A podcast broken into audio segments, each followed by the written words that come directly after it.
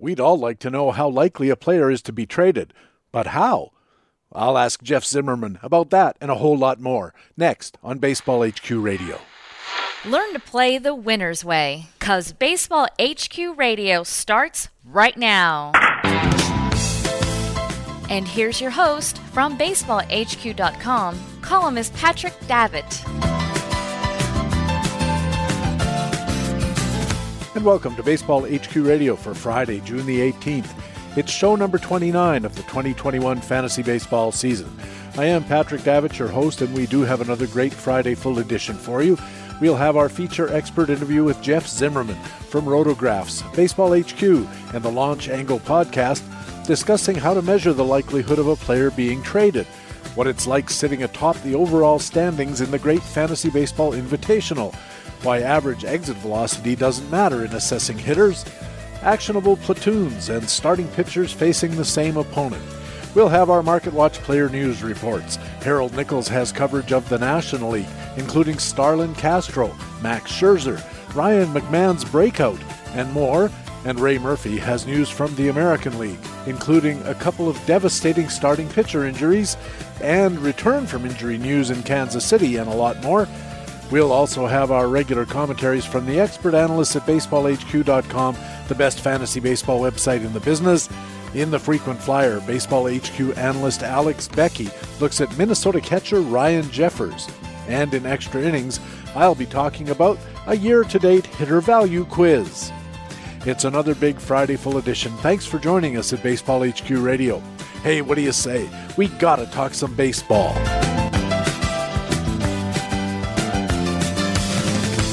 In the first inning of this Friday full edition, it's part one of our feature expert interview with Jeff Zimmerman, a terrific baseball analyst who writes and chats regularly at Rotographs, which is at the Fangraphs site. And Jeff also writes occasionally for Baseball HQ. In fact, has an article on the site coming up, and we'll talk about that in a minute. He's leading the overall championship standings at the Great Fantasy Baseball Invitational as we speak. Jeff Zimmerman, welcome back to Baseball HQ Radio. Uh, thanks for having me. It's always good to talk baseball with you there, Patrick.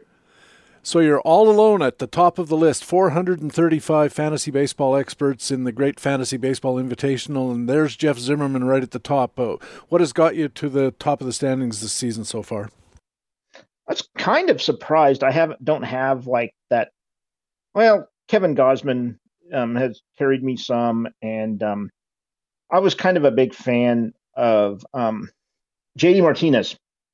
I was grabbed him quite a bit late. I was like, once he was healthy in spring training, and I was like, that's a second round pick, and I was just like, well, I'll grab him in like the seventh or eighth round, and he just really helped carry my team. And the rest of it, just no one that's really that exciting. Um, Salvador Perez has kind of had a breakout, but it's kind of about it. Well, you mentioned uh, having Kevin Gausman, you're 28th overall in ERA and 37th in WHIP, and we should point out for people who aren't familiar, in a 435 team overall league, being 28th in something is really, really good. And as we go on, you're higher than that in some categories. But really, you struck gold with your starters. You mentioned Gausman. Uh, you mentioned Matt Boyd. You've got uh, he's a, a 130 ERA 080 WHIP on your roster. Uh, Spencer Turnbull 182 ERA 073 WHIP, and Carlos Rodon a no hitter. He's at 189 084. Almost had another no hitter the other night. If it wasn't for a bad umpire's call, he might have got it. And you've got Shane Bieber, and even not even counting that, your starting staff is really carrying your team. Yeah, I haven't been able to find I a second closer. I kind of played toward the bottom and drafted like three of them, and like a lot of people, just none of them hit. So I've had to just kind of ride the starters and probably gotten too many um, strikeouts and wins. But if I really just, without having that chance for a save, I've just been kind of just running them out there and have had some good luck with them. Had some people step in like Cole Irvin, take a few, and um, I have to kind of just watch when Josh Fleming throws, but I like what he's kind of done. So it's gotten my staff has kind of gotten to where I like it, where I've got usually, you know, starting right now like eight guys and then got three guys on my bench and just kind of rotate them in depending on the matchups. So those last three guys, like Steven Matz, I've got him, but I don't throw him every week. That's just now I definitely won't for a couple weeks, but eh, just kind of how I work my teams that way. I like to try to get them to that stage. So you're two weak categories. Uh, you're top 50 in eight of 10 and top 30 in four categories, but you're well down in batting average and saves.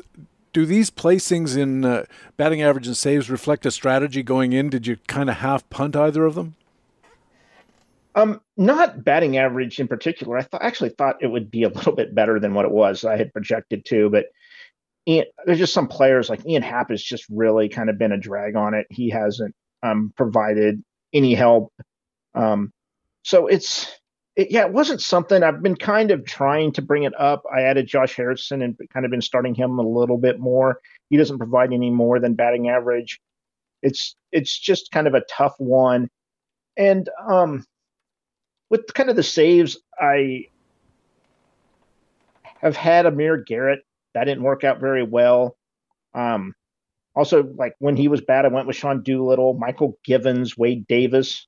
Kind of have Paul Fry on my team, but he's on the bench. Besides Liam Hendriks, I just I have just missed out on closers. I had Michael Fulmer. I actually may still do. I think I dropped him just trying to get get, get for it. So no, I just um, hopefully at some point maybe some teams will quit trying a little bit as we get close to football season or so forth, where I can end up getting pick up a closer or two and start moving up in those saves.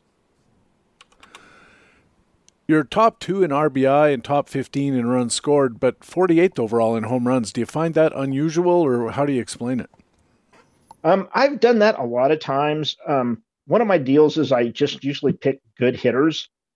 So they end up a lot of times I get guys with OBP that help with the run scored, and um, a lot of times I get a lot of kind of the doubles guys. Like JD Martinez isn't going to lead the league in home runs, but they'll still be pretty close.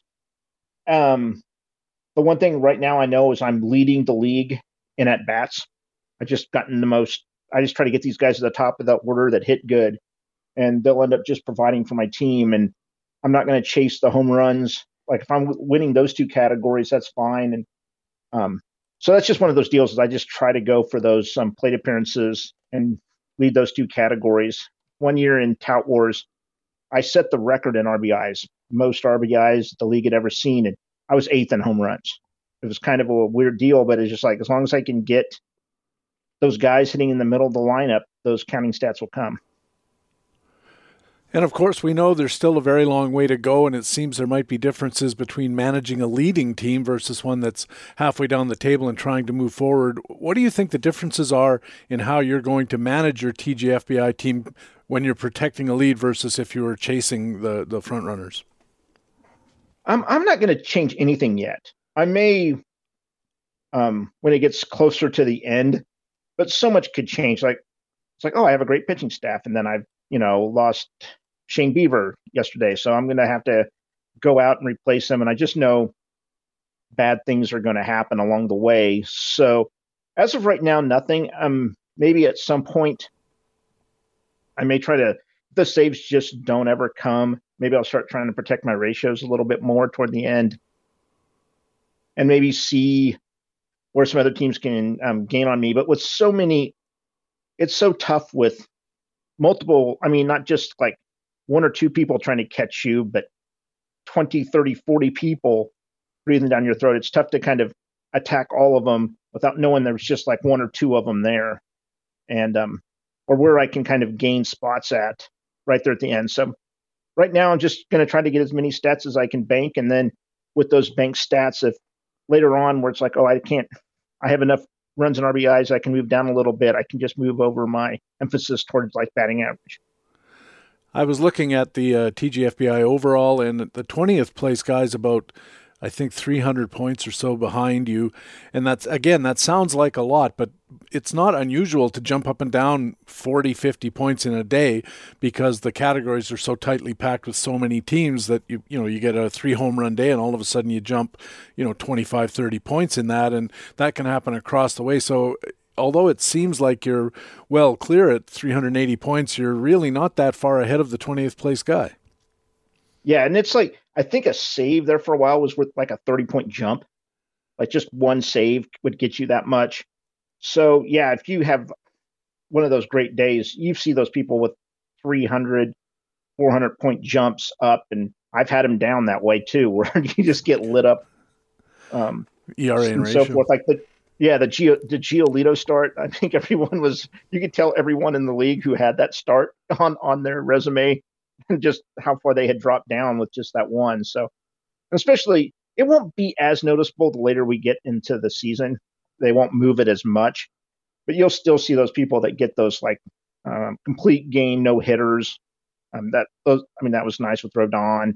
I know the other people have got it when they had like it was those people that had like Kluber and I'm trying to remember the other pitcher that had like the back to back no hitters, and it's like they just jumped up a ton when they had those. So actually, it was Turnbull. That was it was he was the one that was like right there, and yeah, you tell those teams that it's like, well, now you're competitive just off of just two games.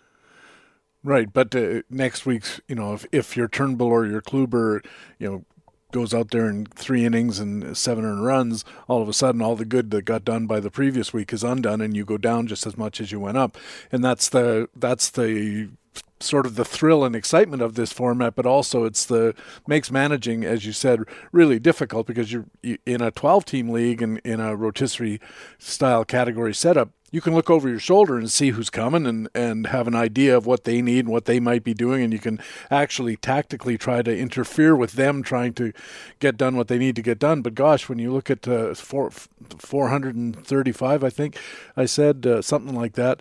Uh, players that you're that are behind you and all of this tightness in the categories, it, it sort of begs the question: Can you manage this except to just do as as well as you can for as long as you can? Yeah, I think it's just do what manage what you can. Yeah, at, at, that's the only way to deal with it. I um there might be at some point where you just give up on certain categories, but I mean, the best way to move up is to try to get into that 50% category where everyone else is bunched. Like right now, I'm so far off on the saves that it'd be like, oh, if I could just get into like from around where I'm at 20 to like into that 30 range, oh, that it'd just be great. But I'm, we'll we'll see if it happens. I've just been struggling with it so far this season. And I, I expect you also play regular 12 and 15 team leagues here and there. Yeah, I've got um my labor team's a 12 teamer and Tout Wars, which is an OBP, is a 15, and then I've got um, some other um, leagues on NFBC. Um, I'm in the main event. Got a couple teams in that, which are 15 teamers. I got a couple OCs. I kind of got stuff all over the board. I like playing everything, and um, you kind of learn a little bit from each one as things go along. And um, like I said, just give me the format and I'll try to figure out the rules and do the best I can. It might take me a year. There might be some rules I miss. I found that out a couple times, but yeah, a year or two in the format. Um, I'll try to I'll try to be competitive. Can you remember a rule that you didn't know about that uh, you found out about too late? Um, I did not know, and I even in Tout Wars that we had the midweek replacements for like a whole year. I just missed that if a guy got hurt, you could put an um a healthy person in for it. So that was one that um burnt me, and I was like, "Wait, what are you talking about?" And yeah. I was like, "Never knew of the rule," and I was like, "Well, that would have helped," type of thing. And and also there's some like kind of understanding. Um, the one thing that happened to one time in labor, and I'm kind of conscious about it this year, is um, it's a hundred dollars FAAB and that's it. There's no zeros. Each move costs a dollar. So you kind of have to be like, if you want to make a move, it's going to cost you one. So, um, in the only league, sometimes you don't make moves. There's just no one available. But I'm in a 12 teamer, so there's always someone available. So it's kind of like, well, if I spend four dollars a week, that's all I can spend to make like four moves, and that's it. So, so anytime I spend ten dollars, I'm cutting out of my total number of moves. So it's one thing I've kind of been a little conscious on that one. And the first year I did it, I kind of needed some moves at the end and already had spent all my money. Yeah, that's something you really have to be careful of. The zero dollar bidding in Tout Wars and the thousand dollar maximum both really help increase your flexibility. If you have to bid one dollar out of a hundred dollar budget, that's one percent, and uh, you know that can add up really quickly. And that's something that when people say, you know, I understand that you play a lot of fantasy baseball. Here's our league rules. What what should we change? That's one of the first things I say is that if you have a hundred dollar budget for FAAB, you should go to a thousand because uh, it just makes for more activity. I think a lot of guys are reluctant to even bid a dollar because it's relatively speaking, it's a pretty good chunk of your of your overall FAAB budget. How how are you doing in all these other leagues? I'm doing pretty good right now in labor. I'm in. I think I'm in first place. Me and Ariel Cohen are just neck and neck. Um, kind of trade off every day or so. So um, and that one in um, Tout Wars, Michael Rathburn is destroying us. At one point, he was like at 145 points out of 150. I think he's come back a little bit, but um, even though I'm in second, it's not. I'm not competitive yet. He's. It's. I don't think there's any chance of me catching him. He's going to have to come down to the pack for for it to happen. Um, Fred Zinkie and I have a really good main event team. It's kind of fell off this last week. We're leading our league, and um, it's doing pretty good. Um, like I said, we're leading our league and kind of 40th overall. Like I said, we've dropped like 40 points. We just got the day the White Sox went off for like 18 runs, like Jose Abreu was like 0 for 5. We got no stats out of that out of that game. It's just like just completely an unlucky week. So no competitive. I was kind of happy to join those second chance leagues. I like those those mid season ones, and I almost kind of like the draft more, kind of see how stuff's going. And um, I, I think that those are really interesting to see where players stand. Because that was kind of like when they had those drafts. That's the same knowledge that we had last year when we got into draft season. It was like we just had two months worth of data, and that's what we had to kind of go off of. And it'll be interesting to see how those second chance leagues compare to the end of season once people have some more information, because that's what we, you know, it's just kind of the difference of um, two months versus six. You're listening to Baseball HQ Radio. Patrick Davitt with Jeff Zimmerman from Fangraphs and every so often from Baseball HQ as well. And Jeff, you do a regular chat at Rotographs every Sunday. It's always really active and really fun. In the June 13th edition, a reader asked you to choose from among Wade Miley, Adbert Alzolay, and Austin Gomber. Been talking a lot about Austin Gomber here at Baseball HQ Radio of late. Uh, who did you choose from those three?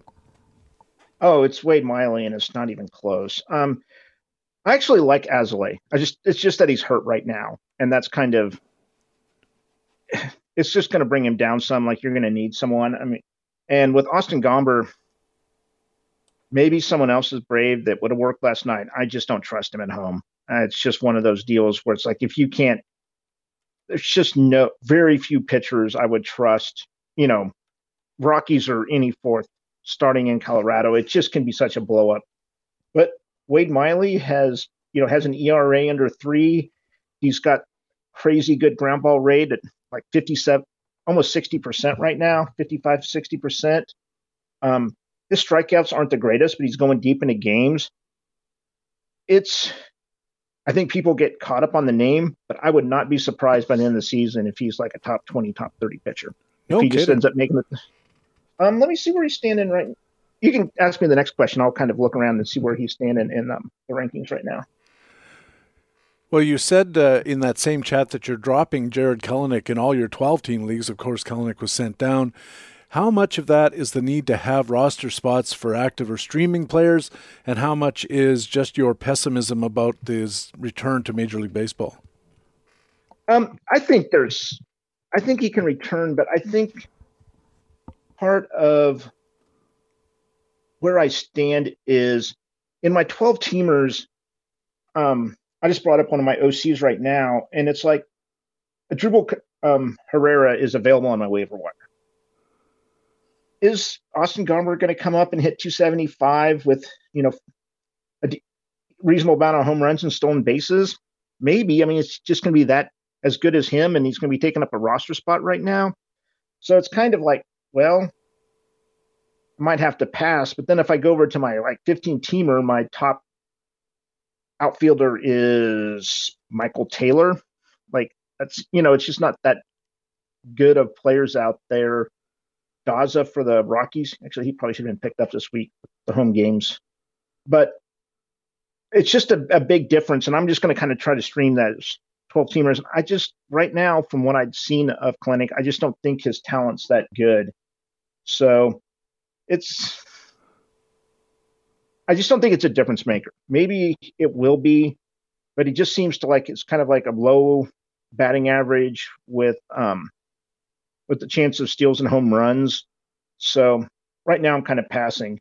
going back to Miley, um, uh, was looking so far this season, he's 145th player. So in a like a 12 teamer, like a 12th round pick, and a 15 teamer, like a 10th round pick. So maybe not as good as I thought, but he's still done pretty good overall. And that was with hitters included also. So no, I think he's he's one of those ones that's kind of sneaking on people that people kind of look at the name and move past it. But he's had a really good year, and I don't see how it can um where he'll kind of change. Yeah, that's a pretty interesting thing about Wade Miley. His past performance over several years has really ingrained in our minds, I think, what we can expect from Wade Miley, and it's very difficult to process when he all of a sudden turns a corner of some kind, starts performing much better, and you either say, well, it's just a short run thing, or yeah, anybody can get lucky once in a while. And it takes us a little longer to accept that this pitcher has improved, or any player has improved once we have this image of him in our mind that's so hard to break away from. Yeah, and and the one thing I've I've kind of watched is I do this with all the guys. Like I look across it, strikeouts the same, kind of his ground ball rates. Like he like walking like half the batters he did last year.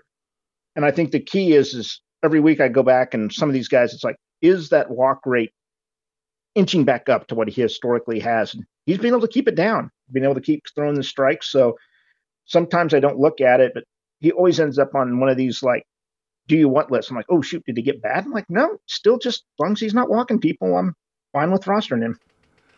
Someone in the chat Jeff asked you about two catchers in an American League only format, and your advice was join a shallower league. Uh, how what, what do you got against uh, AL onlys? I don't have a problem with AL only. I do think the format for tout and labor, there's just too many hitters rostered right now. I think that the numbers should go down at least two, and just like backup catchers, I'm just not a fan of that are the second catcher. But overall, just the number of hitters. I think that, like the only should be 10 teams if you want to keep the same number of participants. That would make it like the equivalent of a 20 team um, mixed league, or also take the number down down to the number of players that would be rostered would be able to keep the number of 12 teams if they want to keep the same number of owners. But I'm in a 12 team AL only, and I'm not a 12 team, a nine team with like the full rosters, and it's great. Like there's just players on the wire. I've seen some weeks where you guys can't even add hitters. There's just no one out there, and I just don't think that's fun.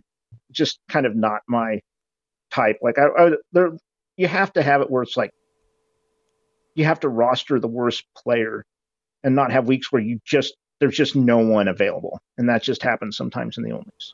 I like playing it because it's just something that you have to deal with, and everybody has the same problems to deal with, and, and it, it increases the amount of attention that you have to pay to a player's injury history and setting evaluation, how willing you are to to acquire a player at the draft stage, and I think all of that is kind of fun. But uh, I remember doing a story for Baseball HQ. This was a few years ago, and already you could see the way that things were shaping up for these only leagues.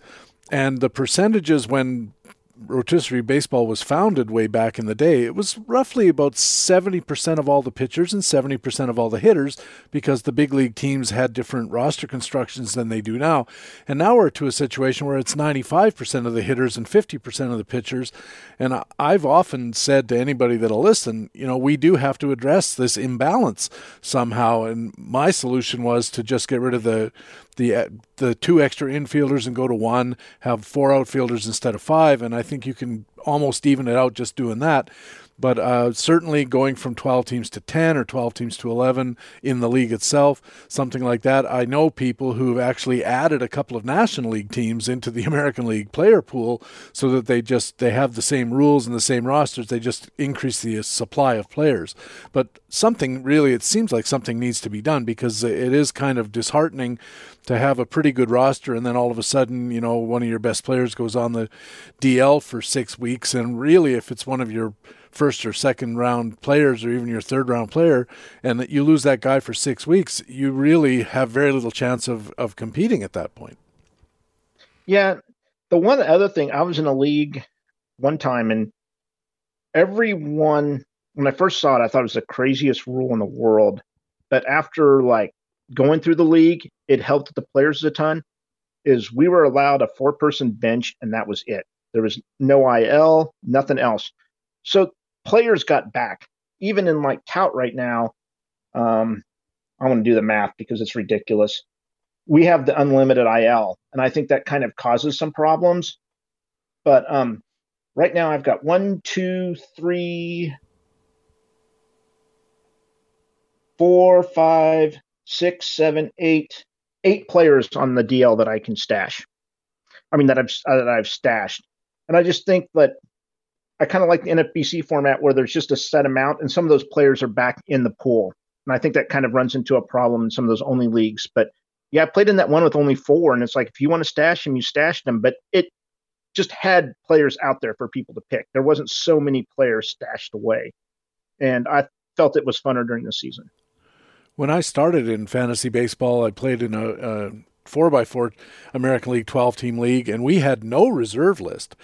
You could DL a guy if he was actually on the league DL, but if otherwise, the only thing we had was a farm roster, and that was strictly for players who were in the minor leagues, had still had their rookie eligibility, and as soon as they were called up, you had to activate them too. There was no there was none of the ability to just hog players back and keep them out of the pool for no reason other than you wanted to keep them out of the pool. And I think that's something else that these 12 team leagues really need to start taking a look at to expand the available pool for injury replacements, especially is just stop players from hoarding playable players on their reserve list just because they can.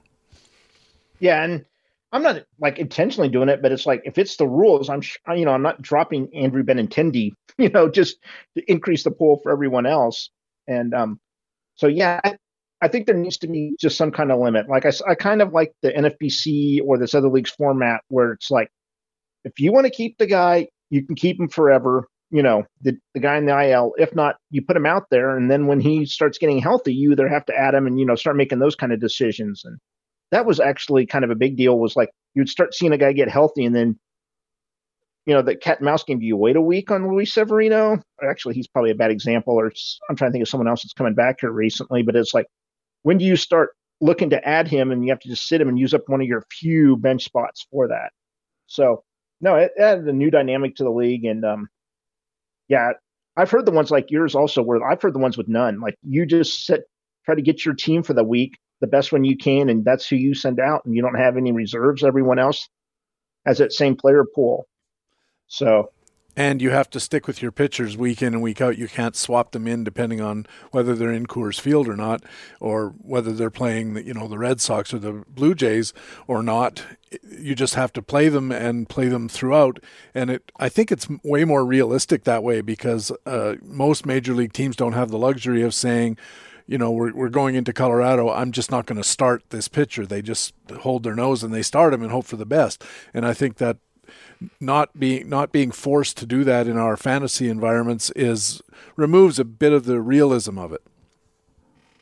Yeah, the yeah, it's it's definitely so. I've got some guys this this week, but I'm just like anymore. It's like you just can't even.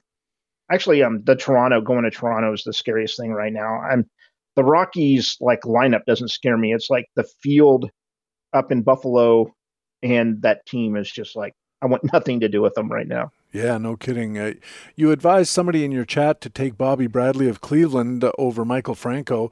Uh, what was your thinking about Bobby Bradley because of the we know about the strikeout concerns?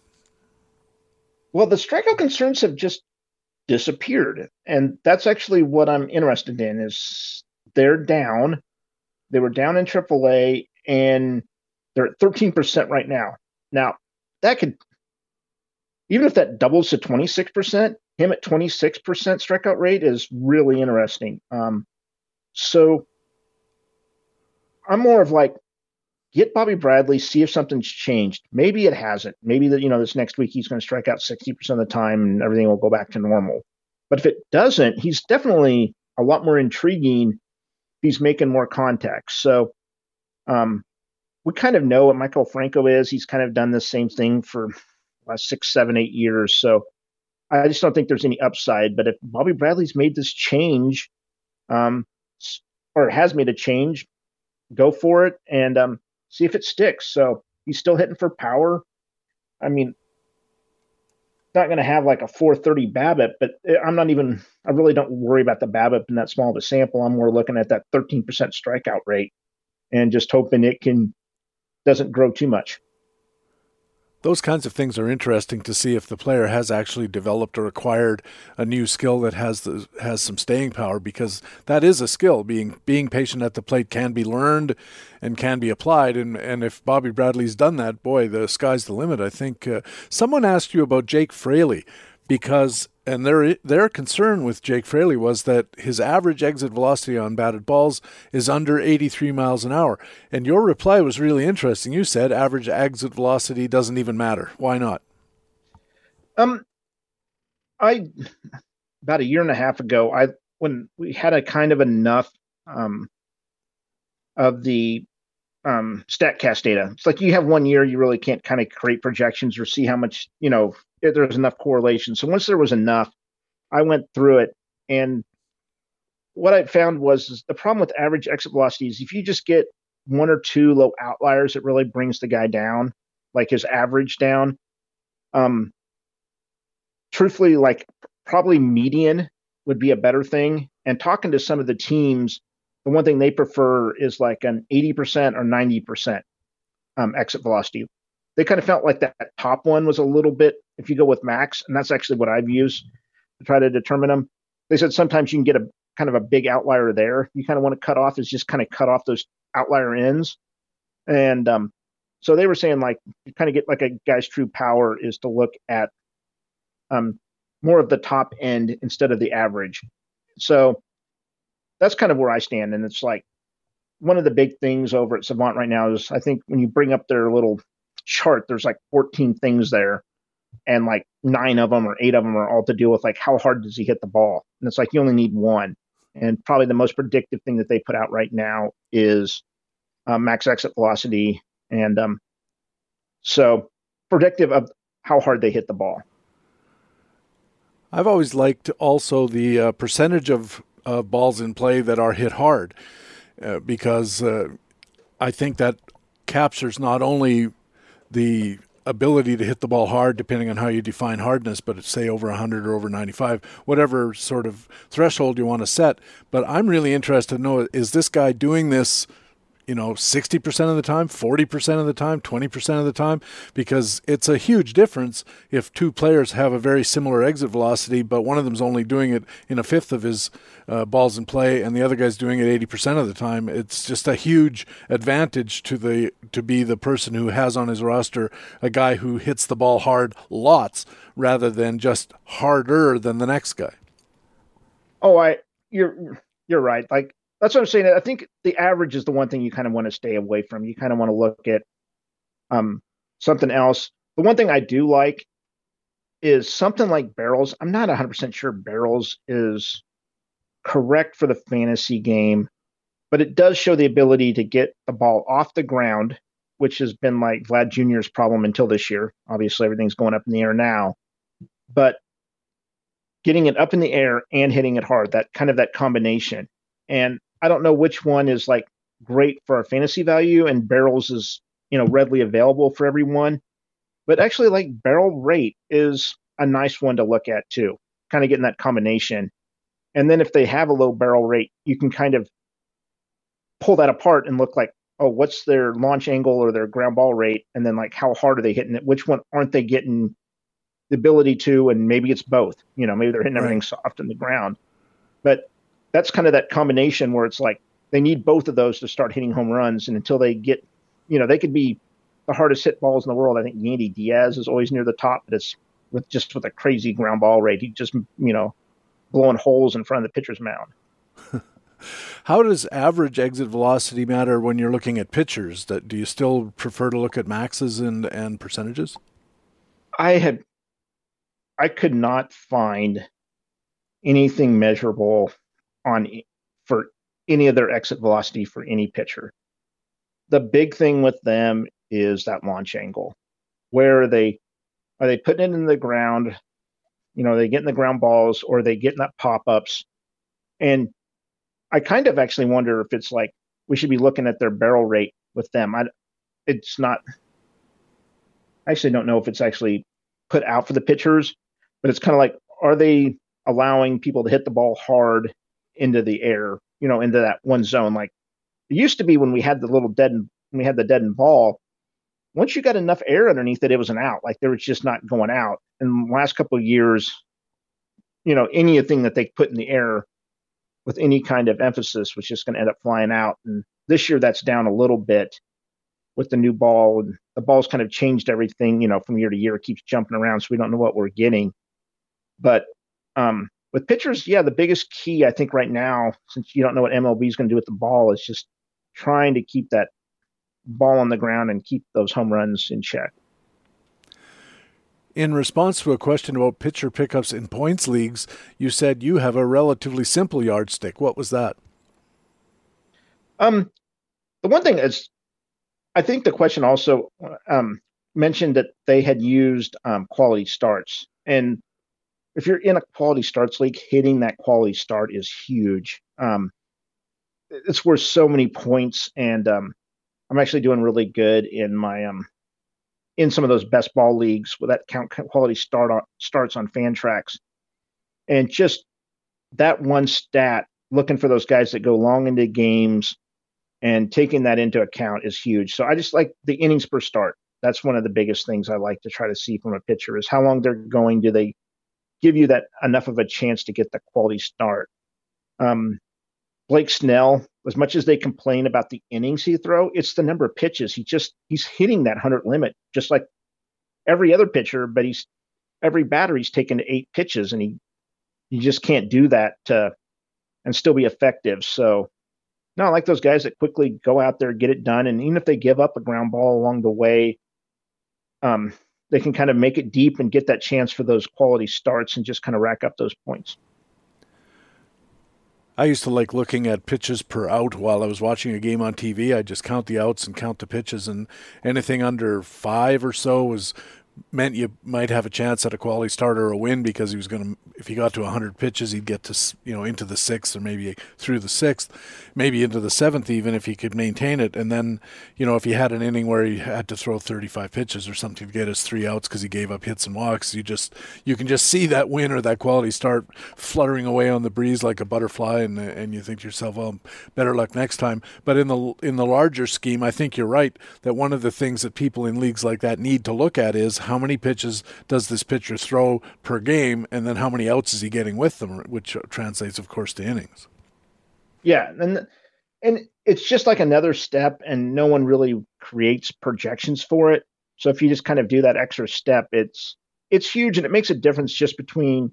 A lot of times, you have a difference between just two pitchers that may have the same talent, and just grabbing that one that gives you, you know, five extra quality starts during the season can really kind of add up on the point side. Someone asked you why the Royals seem to underappreciate Edward Olivares. This is a question that came up uh, for us last week. Uh, Ray Murphy and I were talking about this very thing, and I know you said uh, just don't get me started about how Kansas City is managing their outfield situation, but what is going on here? They Michael Taylor's got like naked pictures of Dayton Moore or something. I don't know. I'm I, I think they the Royals will spend money on these guys and they invest in them. And when they don't produce, and kind of expectedly, like Michael Taylor's never really been great, it's like they just will not move on. I think the right move right now is to move Michael Taylor to the bench, start Olivares, and just go with that. And they just won't. So also, I think they're kind of waiting for like Jorge Soler to come around, and that's just not working either. Those like those two big voids are in the lineup. I mean, there's also the um, Jorge Lopez one, but I mean not Jorge Lopez, um, Nicky Lopez. But um, with Mondesi, I mean that that's obviously what's going on there. Mondesi's hurt, so he should be able to fill that in. But there's just better hitters, and I don't know when they're actually going to make a move to make Olivares, you know, the everyday player, but there's just no reason for him to be playing or for him to be down in the minors at any time with Michael Taylor on the team. And yet he is. So uh, when you look at the situation, do you just have to uh, sadly wave goodbye to Edward Olivares for the time being, knowing that Kansas City is likely to mismanage the situation? I think so. I think until they until they make an active decision, then they start sitting Michael Taylor. I, I don't think there'll be any any opportunities, and I just wish they would try to win. And it's more like they don't want to look bad. Instead, like, oh, we made this deal. We're going to play this guy because we signed this free agent, and since we signed him, you know, he's great. And it's just like just accept the sunk cost. You should have known, like, oh, there's a good chance when we signed him, we're going to have to bench him. And I think that I don't think that crossed their minds, or it's been that way for a few years when they'll just completely continue to run out bad players. Even like they should have. Alcides Escobar should not have been on a world World Series winning team, but he was, and he was leading off at times. And it was like, God, if we lose the World Series because of him, it's just like, yeah. got to be someone better out there. Someone asked about uh, Eric Hosmer, speaking of sunk costs. Uh, he's been struggling all season, and the, the person who was chatting with you uh, said, Should I drop him or what should I do? And you said, Depends on who you get to replace him, which seems fairly obvious. But it, it is a tough question, Jeff, isn't it? That fantasy managers each year have to face when they have to cut bait on a relatively high draft pick or a guy with a fairly solidly established reputation, a name player. Normally, we want to give an established player a longer leash before we cut him from our rosters. How do you manage that difficult question about when to cut bait on an established guy. Yeah, it it is one of the toughest ones, and um, I've been I deal with it all the time. I finally cut bait with Carrasco in one league just because it was like just taking up too much space, and I had to move on. And it was just like I don't know if he's coming there, coming back. But for the guys that are playing, the biggest key is just look at the wire and see if you really just think you can improve your team. Um, going back to my 15 teamers, I was looking at one right now for first base. Christian Walker was the best place. Maybe Dennis, Danny Santana on the wire. That's not exactly like I'd probably stick with um, Eric Hosmer. But on another one, I've got Joey Votto, Brandon Belt, Pavin Smith. All of them have been playing decent this year. I would probably go with one of them instead, as, instead of how bad um, um, Hosmer's been playing. Like, I would definitely take a chance. Yeah, I, like I said, all three of them I would go go with right now. So I think part of it is really like the depth. Like I brought up, like I just wish on some of those questions, like, hey, I is it time to drop Hosmer four and give me like your top three choices, not just like can I drop him? Like, well, yeah, and depending on you know the league. Um, also at this point, maybe owners are still kind of locked into the cost. And I'm trying to think of in some places. I was trying to think of some of my tougher cuts here recently. I know Framber Valdez was one since he kind of got moved to like the sixth or seventh spot, you know, in in Houston. Like he's just um oh no, it's um Wander Javier got yeah, the Houston guys that got moved down. And it's like, well, what do I want to do with that? And then in like this case, it's like, Hosmer, I just hope people didn't invest too much in him. But maybe they did and they felt like it. But you got to improve your team. And maybe one choice, like I like to do, is if they're not performing, is add the guy you want to that you're going to put in there, Joey Votto, and see if if you're fine just sitting Hosmer on your bench and you're fine with him on the bench, then you're probably fine with him on the waiver wire. yeah, that's a good point. Uh, you know, a guy who comes to mind uh, earlier in the season and still has only just started to break free is Cavan Biggio of Toronto, who's had a really dreadful year, and he was like a fifth, sixth rounder in some drafts.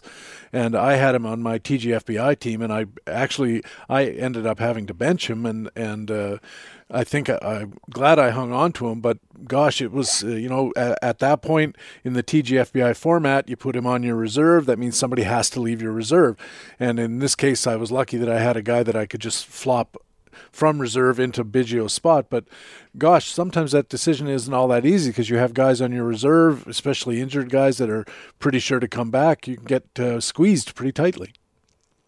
Oh, it's in one league. Um,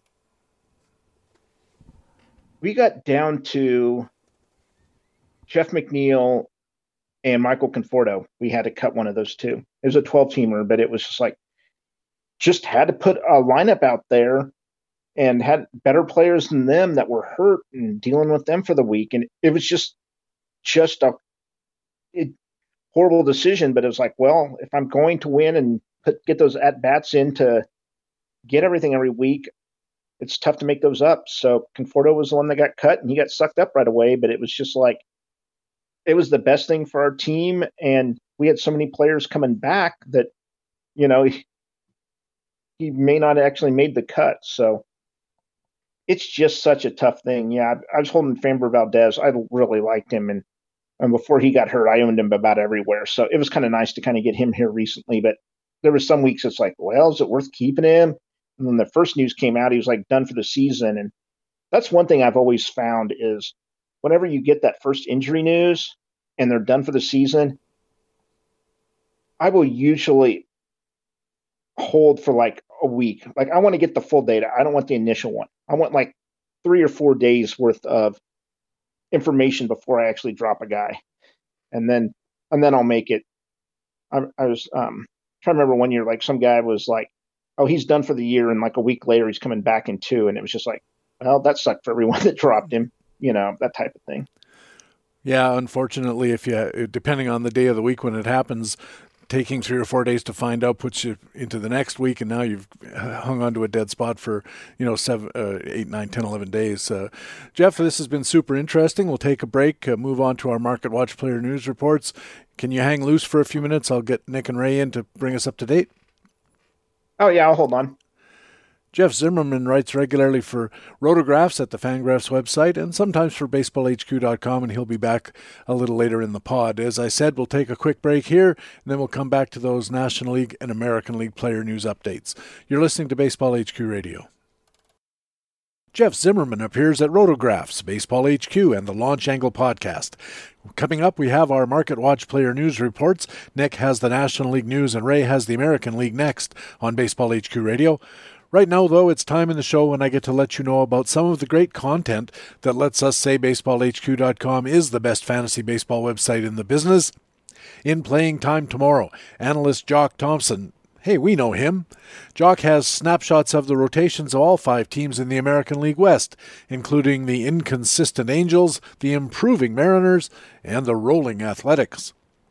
In the Arsenal report, analyst Tanner Smith, he'll be a guest expert here on Baseball HQ Radio in a few weeks.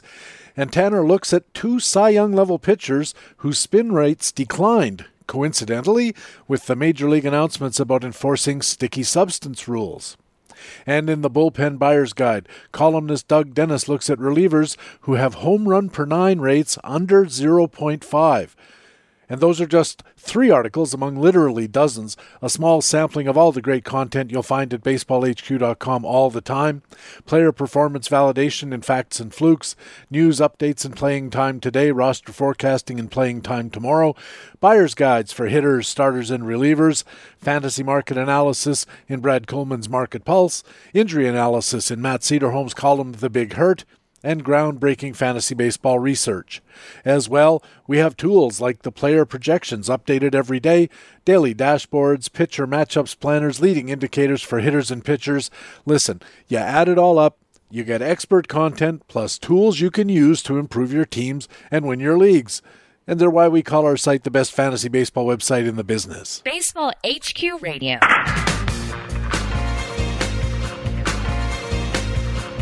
And welcome back to Baseball HQ Radio. Time now for our Market Watch player news reports. Ray Murphy on deck with the American League report. And leading off, it's our National League news and our old friend, Baseball HQ pitcher matchups analyst, Harold Nichols. Nick, welcome back to the show. Thank you, Patrick. Let's start in New York with Jacob DeGrom and try to get the latest update on that story. Of course, he was pitching very well in his last start, but I think it was three or four innings and, and he just stopped pitching. And now the word is that he might have some kind of shoulder problem. He had some tests that ruled out serious issues, but he's supposed to do some additional tests this week, and we still don't even know if he's going on the IL. Phil Hertz covers all of this for playing time today. Uh, what are DeGrom's fantasy managers supposed to do, Nick? Well, you know, at this point, the, the additional tests apparently did not reveal any problem, uh, any kind of a structural issue either.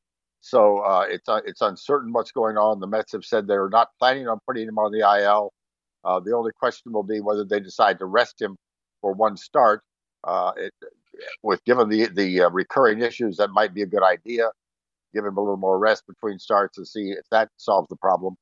Um, even though it's generally good news, it wouldn't be surprised if they if they do decide to, to give him a rest. Although they have two doubleheaders coming up next week, so that could have something to do with it.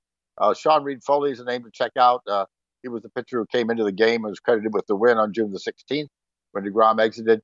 Uh, also, Tylor Megill uh, remains a future option, and uh, with the two doubleheaders, that, that he may indeed be an option for this next week. Boy, I don't have uh, Degrom on any of my fantasy rosters, of course, because I just I'm not a big believer in that. Uh, start your draft with a with a pitcher, and you certainly had to start your draft with a pitcher if you wanted to have Jacob Degrom. But I'm really curious how people are going to respond to this news, and I think until he goes on the IL, don't you just have to start him and hope that he gets through at least five innings, maybe catches you a win because those decimals, his performances, even in five innings, he could probably pick you up eight or nine strikeouts. Everything about Jacob DeGrom screams fantasy benefit, but there's this lingering thing in the back of your mind that, well, what if he only goes an inning and then and then leaves? I, I don't know. What do you have DeGrom anywhere on any of your rosters? I do have Degrom on a roster, and I, it, it, was simply a matter of uh, him sitting out there so long that I finally decided I had to pick him up, and uh, and he's been wonderful, uh, you know. And even if he goes four innings, the, as you said, the ratios are, are unbelievable. Four innings, eight strikeouts. That's more than you're getting from most guys in seven innings. So, and, and zero walks in that. So, as as a fantasy manager, you have to start it because even if he doesn't get in the in the long enough to qualify for a win, uh, he's going to be fine in terms of everything else you want from him as a as a fantasy manager. So, uh, yeah, Degrom's a, Degrom's a must start if he's pitching. Well, and that's the problem, isn't it? Because in a lot of leagues, you have to make that decision uh, re- relatively early, and then uh, if you decide to have him active uh, on your roster, and then on Monday morning he goes on the IL, or or they you know tell the world that uh, DeGrom's not going on the IL, but he's going to skip a start, then you take a zero in the slot, and that's the uh, difficult choice. I guess a lot of it, Nick, comes down to if you don't start DeGrom, who else? Who else are you going to start? There you go. That's the question. If you if you don't start DeGrom, who else on your roster or on the waiver wire is going to get you anything that's not going to hurt the numbers you already have? In Arizona, Nick, they got some good news. They activated right-hander Zach Gallen from the IL on Thursday for a start against San Francisco. He had been on the IL for quite a while with elbow issues. Uh, what's the latest from playing time today? And the return to duty was not very auspicious. He lasted only 2.2 innings, gave up four hits, a walk, four and runs. He did strike out three. Uh, before hitting the IL, had a 3.04 ERA, a 4.14 xERA, uh, strikeout rate of 32%, strikeout minus walk rate 18%, BPV of 89. Pretty good numbers. So if you can match those numbers going forward, he'll be an asset in most redraft leagues. And assuming future health, his history of a sub three ERA makes him a good candidate in keeper or dynasty leagues. The only problem is whether that elbow is going to last. I mean, there's a there, we know there's a there's a structural problem there. Uh, is rehab going to take care of it, or are we looking at Tommy John surgery down the road? I was going to say, you mentioned a strikeout rate of 32% and a strikeout minus walk of 18%. And I'm no mathematician, but that sounds like a 14% walk rate. And 14% walk rates are not the stuff that aces are made of. And oftentimes, when pitchers start to have control issues, it's a bulky elbow that's really the cause of it and also kind of a symptom of it. Right, very definitely. And so it's one of those things where there, there's something going on. We they just the Mets the uh, Diamondbacks decided on rehab. Uh, I I have real questions about Gallen, whether Gallen will make it through the rest of the season, but uh, you know that's just just kind of a gut feeling at this point. In Philadelphia, Nick, the Phillies put infielder Jean Segura on the 10 day IL on Wednesday. He's got a groin strain, a lot of groin strains this week for some reason. The team also recalled infielder Nick Maton from AAA. What are the playing time ramifications here with Segura's having a good year, but he's back on the IL? Yeah, the injuries aren't particularly unfortunate because he's having an excellent season, but he's in the lineup. Uh, for the season of 332 batting average, three homers, six steals, uh, but initial projections now are that he will miss, miss at least three weeks. Uh, Maton was red hot when he was first recalled this season, but after a one for four start on May the 18th, he went zero for 20, earning him the trip back to Lehigh Valley. Uh, during his stay there, he went five for 25 with one home run. So maybe an option in very deep leagues uh, if you're looking for a temporary replacement, but unlikely to be a long-term answer uh, for either Philadelphia or for your fantasy roster. Then that raises the question, of course, if Maton's not the answer, who is? Yeah, and at this point, I'm not sure we know. In Philadelphia, they've got other kinds of problems. So, uh, Maton is all we know about at the moment. Uh, I'd go looking on the waiver wire if I had him on a fantasy roster, had Segura on a fantasy roster, and we're looking for a replacement. I wonder if uh, it's time to look at Brad Miller a little bit. I think so. Brad Miller's been doing very well, and Brad Miller's still on your waiver wire. I I picked him up in in one league and may pick him up in another, just because he's he's been hitting well this season and would be a good fill in at some point along the line. In Washington, uh, here's another odd story. Third baseman Starlin Castro was placed on the Major League Baseball restricted list on Wednesday, not the injured list, but nobody's saying why. The Nats recalled uh, shortstop Luis Garcia from AAA to replace Castro on the roster. Uh, Phil Hertz covers the Nationals for playing time today. So I'll ask you, Nick, what do we know, or more accurately, what don't we know? We don't know anything. uh, it's, it's really far from clear if this is a short term issue or if it's a long term issue. Uh, at, at, Baseball HQ, we made a downward adjustment of his playing time, but only of 5% at this point. But call it Garcia, on the other hand, one of the Nationals' top prospects, We've given him a 20% bump in playing time. So hard to tell exactly what, what's going on. Uh, Castro has not been very good this season, a 212 expected batting average, 49 PX, a minus two BPV. So uh, stay tuned at this point for more news on what's really happening with Starlin Castro. Uh, Garcia, as I said, is one of the national top prospects. Uh, not rookie eligible. He batted 134 times in 2020, and unclear at this point how they will deploy things with Castro out. One possibility is that Garcia will get plenty of time at second base with Josh Harrison moving to third. Or they could also plug uh, Jordy Mercer into the lineup. Might depend on how long Castro is missing and how Garcia performs when he plays. Well, there was a story in the Washington Post that said Castro was referring to unspecified family issues. Uh, that he'd talked it over with manager Davey Martinez, and uh, Martinez, according to the paper, said he told Castro to put his family first over baseball and the situation needed to be addressed, but he didn't say what the situation was. So I guess all we can do is uh, wish Starlin Castro the best with whatever the issue is, especially if it's family related, and uh, hope that he gets back and can resume playing. But in the meantime, you got to do what you got to do and uh, start thinking about making a replacement pick. Absolutely, and as I as we said, Castro has not been playing well anyway. So uh, it may be actually fairly easy to replace him. Harder to do perhaps mentally than it is in terms of actual numbers. More bad news in Washington. Ace right hander Max Scherzer walked off the mound early in his last start, and later on he told reporters that he tweaked his groin, he said. An MRI revealed his groin was inflamed, but there had been no strain. A strain means there's been no tearing of any kind of tissues. Nonetheless, Max Scherzer is going to the IL. That will be retroactive to June 12th, so he could be back uh, as early as the 22nd. Uh, Phil Hertz covering the Nationals, as I mentioned. What's the story? Uh, what's the latest, I guess I should say, on Max Scherzer? Well, you know, at this point, Scherzer tried to get loosened up on Monday, June the 14th. Uh, couldn't get loosened up during that session, and I think that's when they decided to that he would not make the start on June the 16th and go ahead and put him on the IL. Um, there's a chance that, that that one start on June the 16th is the only one that he'll miss. Uh, in the meantime, Washington recalled righty Justin Miller to claim his spot on the active roster. Miller has an expected earned run average of 4.50 but has been very effective for AAA Rochester so far this season. Has a 0.55 ERA, 29 strikeouts, four walks, over 16.1 innings pitched. Uh, for now, there's no expectation that he'll get much late inning action.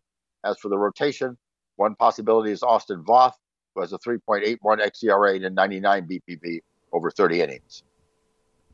There was some good news. The media were reporting in Washington that manager Mike Rizzo said he just tweaked his groin. He said uh, he felt that he could pitch through it, but the team decided that it's only June. Washington's starting to round into shape, and even though they're also missing Stephen Strasburg, of course, they're just going to to try to let things calm down in that area by giving him the full 10 days off, which, as you said, is just going to cost him a start or maybe two, depending on how the rotation would have worked out. But apparently, he's allowed to keep throwing while he's uh, on the shelf with this groin tweak. And that means that he might not be as rusty as we'd expect when he comes back. So uh, we can sort of feel a little more confident than we sometimes do. Zach Gallen, for instance, uh, where a situation where the guy's been uh, out and not pitching and comes back and you know has a bit of rust to shake off to get started, it it could be that Scherzer will be able to come back and uh, keep pitching to the high standard that he's established it's indeed possible that that, that, that could be the case. As you said, he, he has been able to throw. It's just uh, whether he can get loosened up with that groin. And of course, that will, as the groin heals, that will get better and better. We hope. We hope, yeah.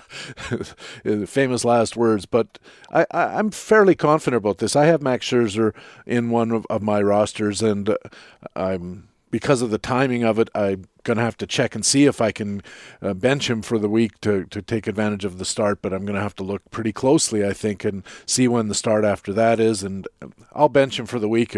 If he's on the IL for the week, that's fine. And then uh, probably reassess on the weekend. Sounds like a good plan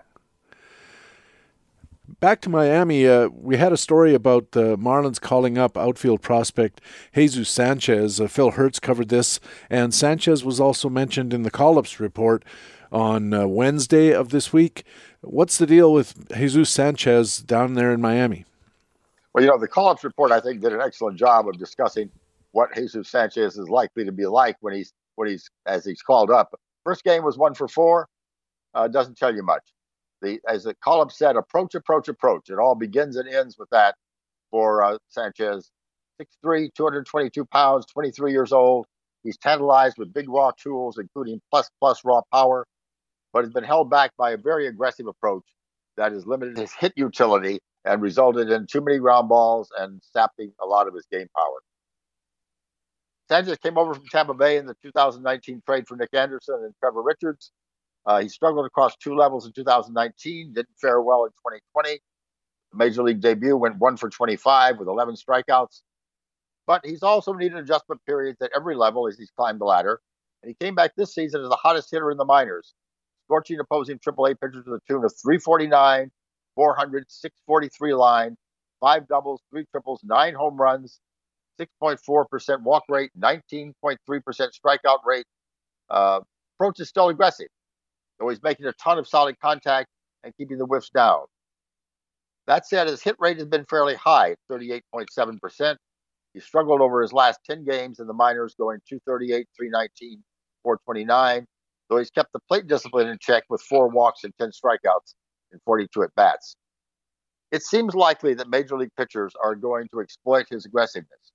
So don't expect the same kind of slash line in terms of batting average or on base percentage but he'll still likely punish what he can connect with, uh, though his approach is at risk of offering at bad pitches that result in a lot of ground ball outs. He'll need to manifest more plate discipline, try to focus on offering at the pitches that he can elevate, but his ability to adjust to a level over time hedges him beyond just an average starter future. Should his hit tool bump, this guy could grow into a monster. And even south of that, he's a 20 plus former guy, counter, corner outfielder, batting average around 250, 260. Defensively can play all three outfield positions, but average speed, questionable routes, profiling much better in right field, though left field may be where he winds up. So certainly someone to keep an eye on, someone we may not perhaps have uh, the idea of making a big splash initially, but if you've got him on a dynasty roster, I'd hang on because as we said, a history of adjustment as he moves up. And if that adjustment comes, he can be doing in the majors what he was doing in the minors earlier this season. Of course, we'll have to see if that does indeed translate, but it's exactly the kind of profile you want to see, Nick, isn't it, with a prospect where somebody says to him, your chances of making the big leagues are going to be much better if you stop swinging and missing, if you stop striking out, and if you start drawing a few walks, and he does it. And that indicates a coachability that's quite welcome in modern baseball because a lot of guys just say, "To heck with you! I'm just going to swing from the heels and and let the chips fall where they may." It seems like the young man has his head on straight, if nothing else, and that augurs well for his future. I think I'm really interested in Jesus Sanchez. Yeah, I am as well. I, I was picking him up earlier this year as he was pairing up the minors in keeper leagues, thinking I'll just hang on to the guy and see what happens to him. Even if he's not somebody I put in my in my immediate roster as he's uh, been promoted to the majors. Well, Nick, it wouldn't be a, a, National League report here at Baseball HQ Radio if we didn't mention Ryan Bloomfield's speculator report. It seems uh, his latest column is called uh, A Bloomboard's Barrage, and that's a reference, of course, to Ryan's Twitter feed where he has these little snippets that he puts together about various topics. He looks at, uh, at uh, hitters and pitchers and puts them into little tables. Puts the little tables on Twitter. It's a great, uh, great little feature to introduce people to some of the ways of thinking at baseballhq.com. And he was talking in this last column about Ryan McMahon in Colorado, and he says Ryan McMahon's in breakout mode. What does that mean?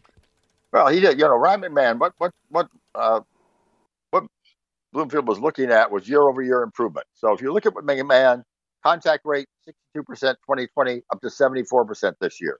Nice jump. Uh, expected power index, 158 a year ago, 179 this season.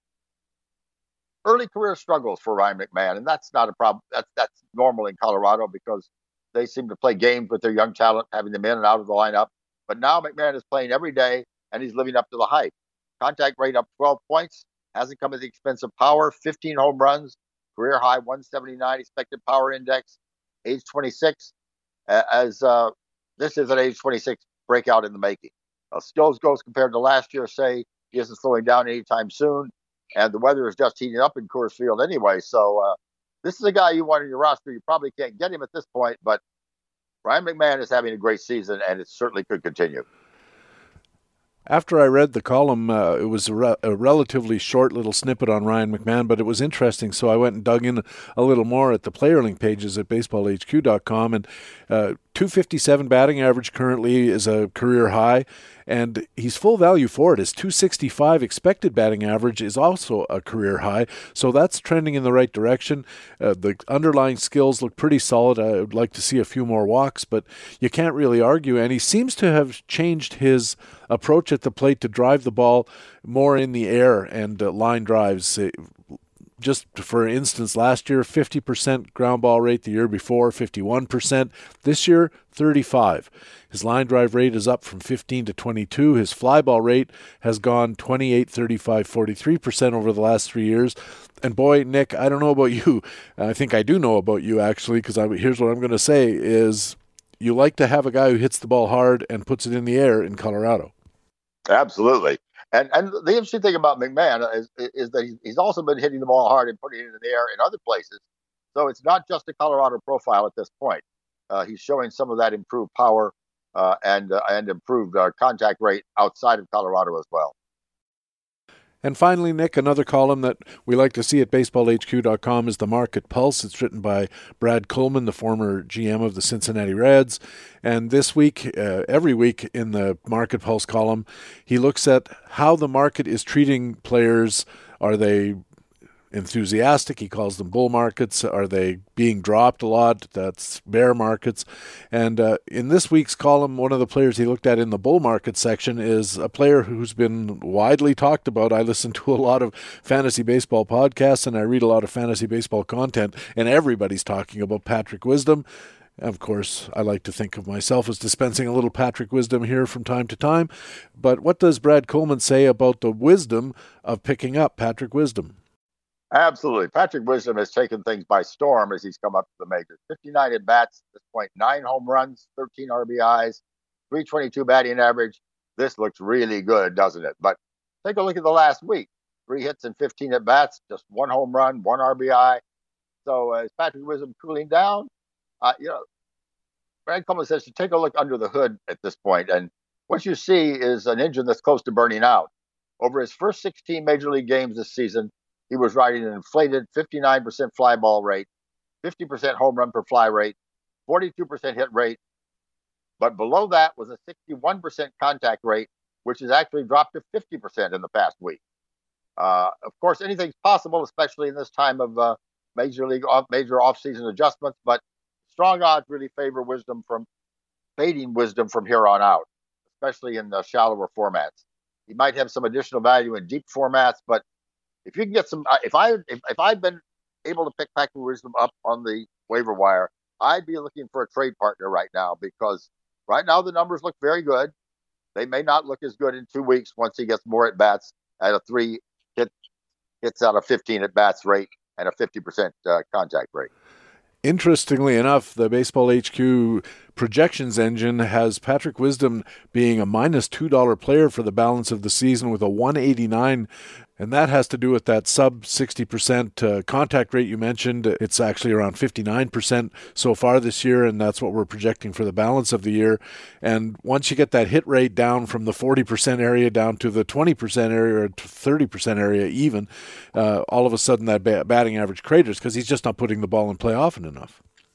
Yeah, absolutely. That's what that's what we're looking at. It. If you look at the uh, at at the uh, call-ups analysis at the time we came up, the rating was a four B, a four B. I don't look at much guy, guy much below a seven. So, you know, this this is guy's 29 years old. He's not likely to have a gigantic breakout uh, any better than what we've seen, and I think the fade is already underway. Yeah, a four B. Uh, I think a seven is kind of a, the kind of regular player that you want to have. Six is a marginal kind of platoonish utility guy. Five is a kind of up and down four, yeah, uh, a, yeah. a four level prospect. I mean, it's it could happen for this guy. You know, every so often we see a, a ball player who comes into the major leagues with very little pedigree and very little to recommend him, and all of a sudden just goes off and has a career. But gosh, I can't think of one off the top of my head, and I don't think this is it either. I think you're absolutely right. So if I had Patrick Wisdom right now, I'd be trying very aggressively to trade him. All right, Nick, thanks very much for helping us out with the National League news this week, and we'll catch up with you again uh, next Friday. All right, thank you, Patrick. Harold Nichols is a pitcher matchups analyst at baseballhq.com and covers the National League for us here at Baseball HQ Radio. Over we go to the American League and baseballhq.com columnist and co-general manager Ray Murphy. Ray, welcome back to the show. Happy to be here, PD. We start this week's American League coverage with two really terrible items about starting pitchers. Uh, first, in Cleveland, the team announced that reigning Cy Young pitcher Shane Bieber won't be allowed to pick up a baseball for two weeks. He's got a shoulder strain, and uh, I guess it's pretty unclear when he's going to return. Uh, Tom Kephart on the story for playing time today at baseballhq.com. So, what do we know, and how can we manage it? Yeah, well, I don't think we know much than what he just summarized there. As you know, it's going to be a wait and see situation while we anxiously wait for the uh, two week cooling down period for his shoulder. As far as how to manage it, I mean, you don't you don't manage the loss of Shane Bieber on your team. It's uh, it, it's a lightning bolt. Uh, you know, obviously, no league has a waiver wire where there's a quality re- equivalent replacement for the reigning AL Cy Young Award winner and you know top earning starting pitcher from last year, who's been you know plenty good this year too. I, and you know the other aspect of it is that this is as much as you can say for any pitcher. It's unexpected. Uh, Bieber, I don't believe, has been on the DL in his career. Uh, you know, through 214 innings in 19. Uh, pretty sure he led MLB in the short season last year with 77 innings in the 60 game season. That already popped off another 91 this year. So that's uh, you know pushing 350 plus 375 innings over the last, uh, you know, since the start of 2019. I, you know, maybe there's a workload issue there, but you know, if there was a guy who you thought on your roster could take the ball every fifth day, and maybe you targeted him back in March because of that, uh, you know, that play did not work out well. But it was not a, you know, it, it was it would have been reasonable to expect that in the context of, you know, pitchers get any pitcher can get hurt. I guess this is just a reminder of that.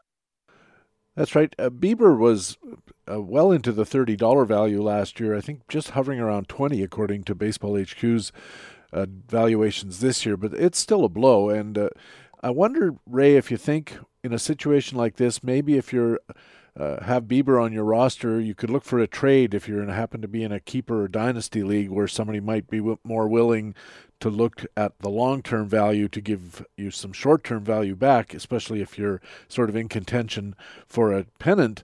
Because uh, if uh, there's anything wrong with Bieber in the long term, at least as far as this season is concerned, that's a dead spot for you now, and maybe now's the time to strike while the iron could be at least lukewarm.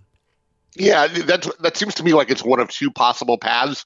You you know if there's a if there's a trade partner out there who's looking toward next year and thinks that uh, you know this injury certainly indicate there's nothing that indicates it should hamper Bieber into 2022. So if they want to give you a you know 70 cents on the dollar return for him now and give you what you think is enough to uh, you know hold, hold your pitching rotation together for this year. That seems entirely reasonable. You know, the other side of this though that I'm remind that comes to mind is you could just wait for the two weeks and you know sort of cross your fingers and hope hope for the best. That's not a uh, you know that, that's not because I have any particular insight about this, but you know sometimes these things happen that you know the the news will we will get more news about this and it could be better or it could be worse. I'm reminded of the Fernando Tatis shoulder injury back in April where you know the initial reaction was oh he could need surgery and be out for the year and the worst case scenario is that I mean the, the best case scenario is that this is just going to hamper him for the rest of the year and obviously he's not going to be be as productive with you know with a re- repeatedly separating shoulder and guess what? Tatis has looked just fine since he came back off the DL for ten for ten days. So, yeah, um, so you know, pitch, a pitcher's shoulder is a very different thing. I'm not equating the two of them in terms of the particulars of the shoulder injury, but just that you know, as we get more news, it could get worse or it could get better. So, if you can't find a trade partner, or if you if you really need to contend with what you really need is a vintage Bieber to come back and be lights out, and you can't find somebody else who's going to give you that version of Shane Bieber in a trade, then your best play may very well be to sit tight and just hope that the uh, you know the, the high end outcome is what comes out here. I was thinking of making a pitch for a guy like Carlos Rodon, who's uh, having an even better year than Shane Bieber is, but a lot of uh, people who have uh, Rodon on their roster on their rosters might be inclined to think that this is a good time to sell high and, and maybe catch sure. uh, catch you at what, what they what they think is a weak point. So don't be afraid to make those kind of offers. But yeah, the uh, the danger with the wait two weeks and see is that you wait two weeks and find out he's gone for the year. And, sure, his that, value could go down just as much as anything. That's right. Although it would still, depending on what the diagnosis was, he could still have long term value in dynasty formats or even keeper formats with a couple of years left if he happens to have a couple of years left on his uh, fantasy contract. Still some future value there, but I think the payoff would be considerably lower, but not nothing.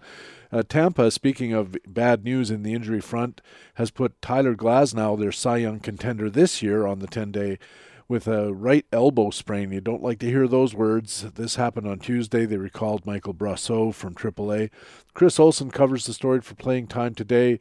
Uh, Glasnow, $27 in 5x5 by Baseball HQ valuation. Ray, really bad news for Tampa, really bad news for fantasy managers. So, what happens in that Tampa rotation now that they've lost their best pitcher? Yeah, like you said, it's probably going to be uh, you know, a rotating cast to fill in for him. We've names we've seen already this year, you know, shuffling in and out of that rotation, sometimes in opener roles, and you're looking at Luis Patino and uh, you know, Chris Archer may be back sometime in the next few weeks. There's Michael Wacha, who's kind of shuffled in and out of this role too.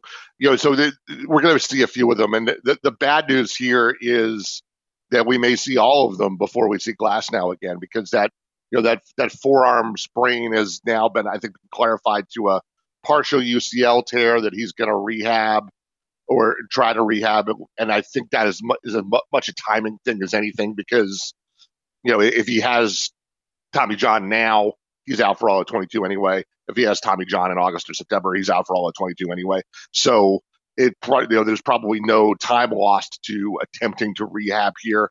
Um, but you know, the, the, but the news is very bad. It, you know, going, it's every bit as bad as the Bieber news. You know, worse in the sense of the possible long term impact that the Bieber injury doesn't seem to have right now.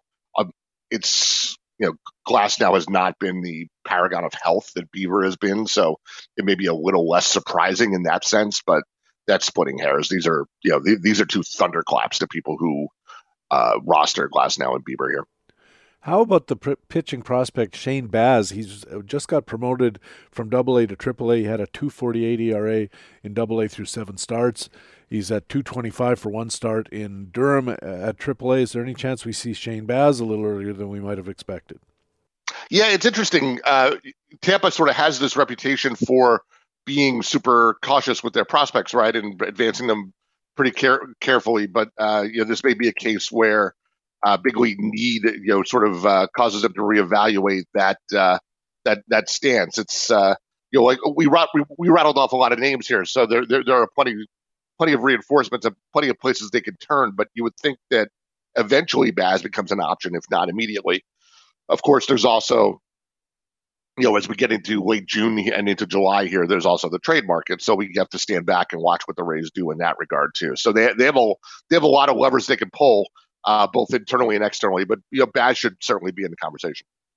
But I think the one lever they probably aren't going to be able to pull, just based on what you've told us, is the lever that says Tyler Glasnow goes back to the mound this year.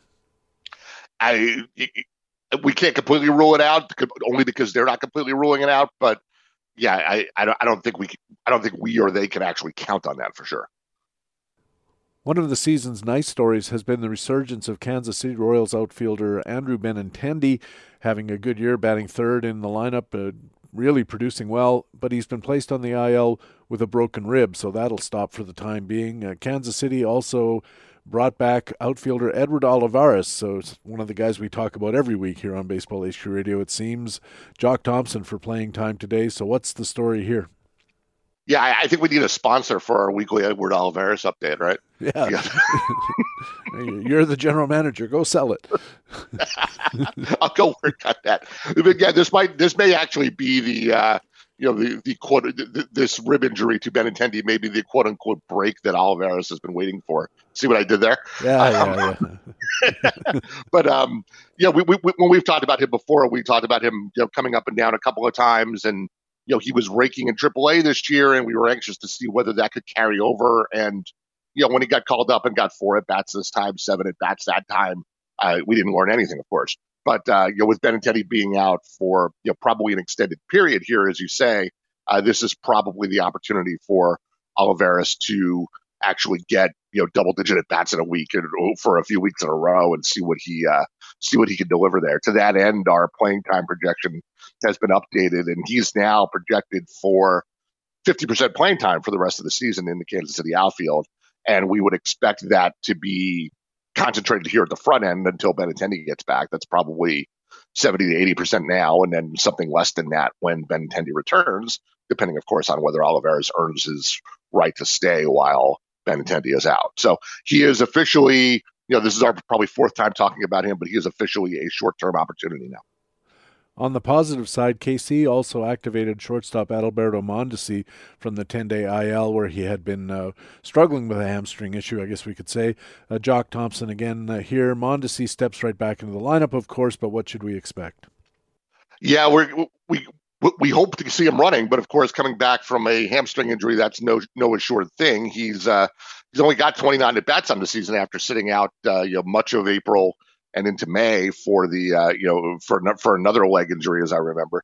So we will see how quickly they uh, unshackle him and let him run, run on the bases. So uh, you know his owners are starved for stolen bases at this point. So we'll see how quickly they get flowing. I saw in his first game back, Ray, he batted fifth in the order, which is not usually where you put somebody you're expecting to run a lot. And I wonder if they're just going to be super cautious because they need his bat in the lineup in the longer term. And they might think if he runs around out there that, you know, recurring leg trouble and stolen bases don't usually mix. Yeah, I think that's certainly a risk, and I, I, I did I did note that batting average play, excuse me, batting order placement, and wonder what kind of wondered the same thing whether they're going to ask him to sort of take on a different role here and be a middle of the order bat and worry less about running. And, you know, he's got three home runs at 29 at bats. That's not why any of his owners bought him, but, uh, you know, there, there's a chance he can return at least a little value if he's, uh, if the running game is tamped down. But obviously, uh, anybody who rostered him rostered him for the hopes of 40 plus stolen bases and, uh, you know, even a half season per rated total of those 40 stolen bases is is looking pretty dicey right now, given uh, the two injuries and the, uh, the, the the lack of clarity as to whether he's going to get a green light. More good news, bad news going on in Minnesota. Let's start with the good news. They reinstated utility infielder, outfielder Luis Arraez. Rick Green got the story for playing time today. What do we expect from Arraez now that he's back on the roster? Yeah, so he jumps back in and you know provides. Uh, th- this is one of a wave of moves that uh, should start to get the Twins healthy here. They're obviously way under 500 and could use all the reinforcements they can get. Uh, Arraez has played second, third, and left field this year. He's got at least 10 games at each of those. So he's on track for multi position eligibility going forward, which is kind of cool. Uh, but, you know, I would expect him to jump into those places. I think Josh Donaldson uh, left the game with something last night that I don't know if it's minor or not. So third base might be his initial spot.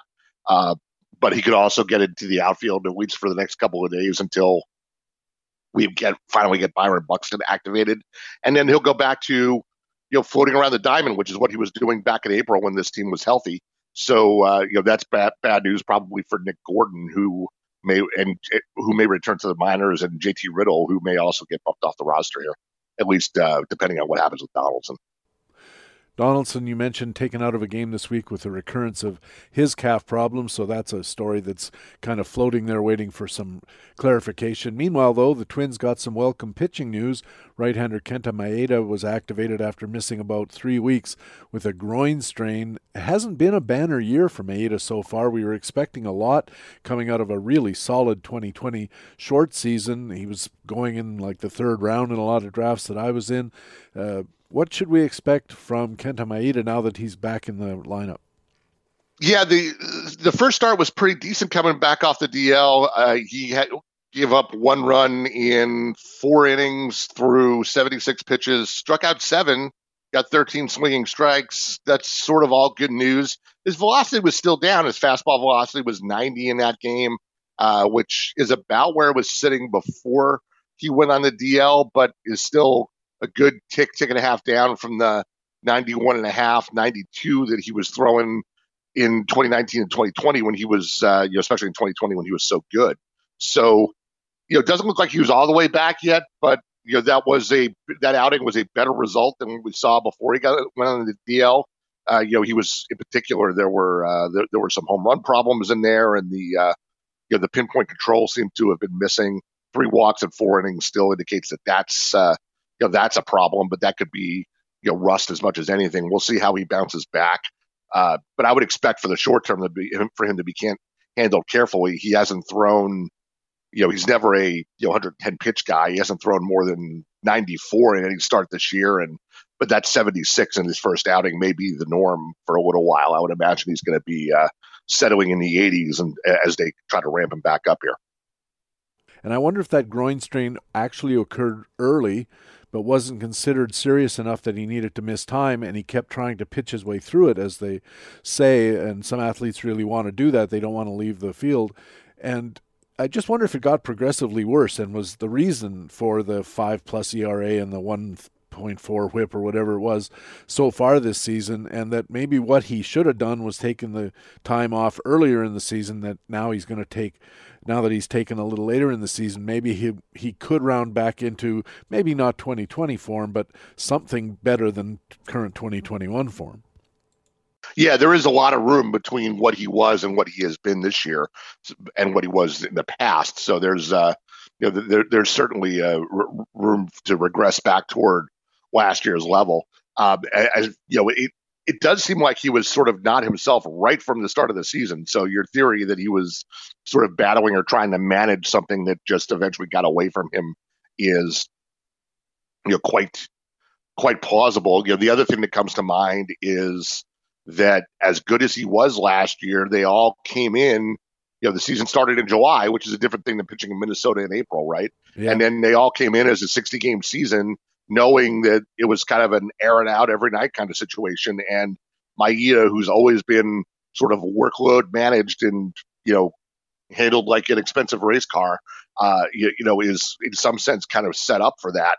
Um, and he thrived in that environment. But, you know, coming back this year facing 162 may have been a different thing. And it may be just that he's not, um, you know he's not set up for that. And you know he's got a career high in innings. You know 2016 he threw 176 innings in his first season over here. But since then he's never thrown more than 154 so point being you know now that he's coming back and it's summer and you know this this restart for him off the DL looks a lot more like the restart from last season. So sure I can sign on to what you're saying and saying maybe he can find a, a two month run here if he's actually healthy that looks like last summer did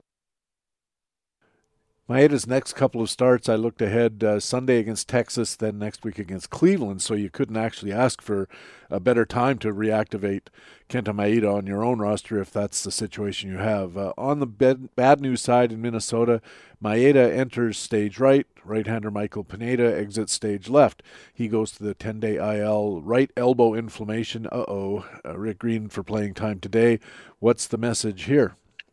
Yeah, the dreaded right elbow inflammation. Uh, you know, Matt Cederholm in our big hurt file said uh, best case scenario, it's just a muscle strain, but there are several other possible outcomes. And he didn't expressly say this, but I think these several other possible outcomes are worse. So, uh, you know, he, he, he, sw- he swagged this as, uh, you know, kind of splitting the difference, said, you know, why don't we assume the All Star break? But uh, I, I think there's, uh, that's written, I, I, the All Star break is a possible return, but that's uh, written in pencil at this point. If Pineda doesn't return, I guess Randy Dobnak might be in line for starts, and that's not particularly good news for the Twins or his owners. Uh, Randy Dobnak's been terrible this year, so my advice is to tre- tread warily, maybe stream. I don't even know if streaming works for Dobnak, frankly. He's been awful. Uh, Rick Green also reports that Minnesota put outfielder Rob Refsnyder on the IL with a left hamstring strain. I would have thought it was something to do with running into that fence, but it uh, just a just another hamstring strain. What's the impact on the roster there? yeah, the uh, it's t- it's tough when you crash into the fence and pull a hamstring on the way. That's uh, yeah. that, that, that that's a tough outcome, right? adding insult to injury, or adding injury to injury, I guess. Adding injury on top of injury, exactly. So uh, you know that that probably is not super impactful there.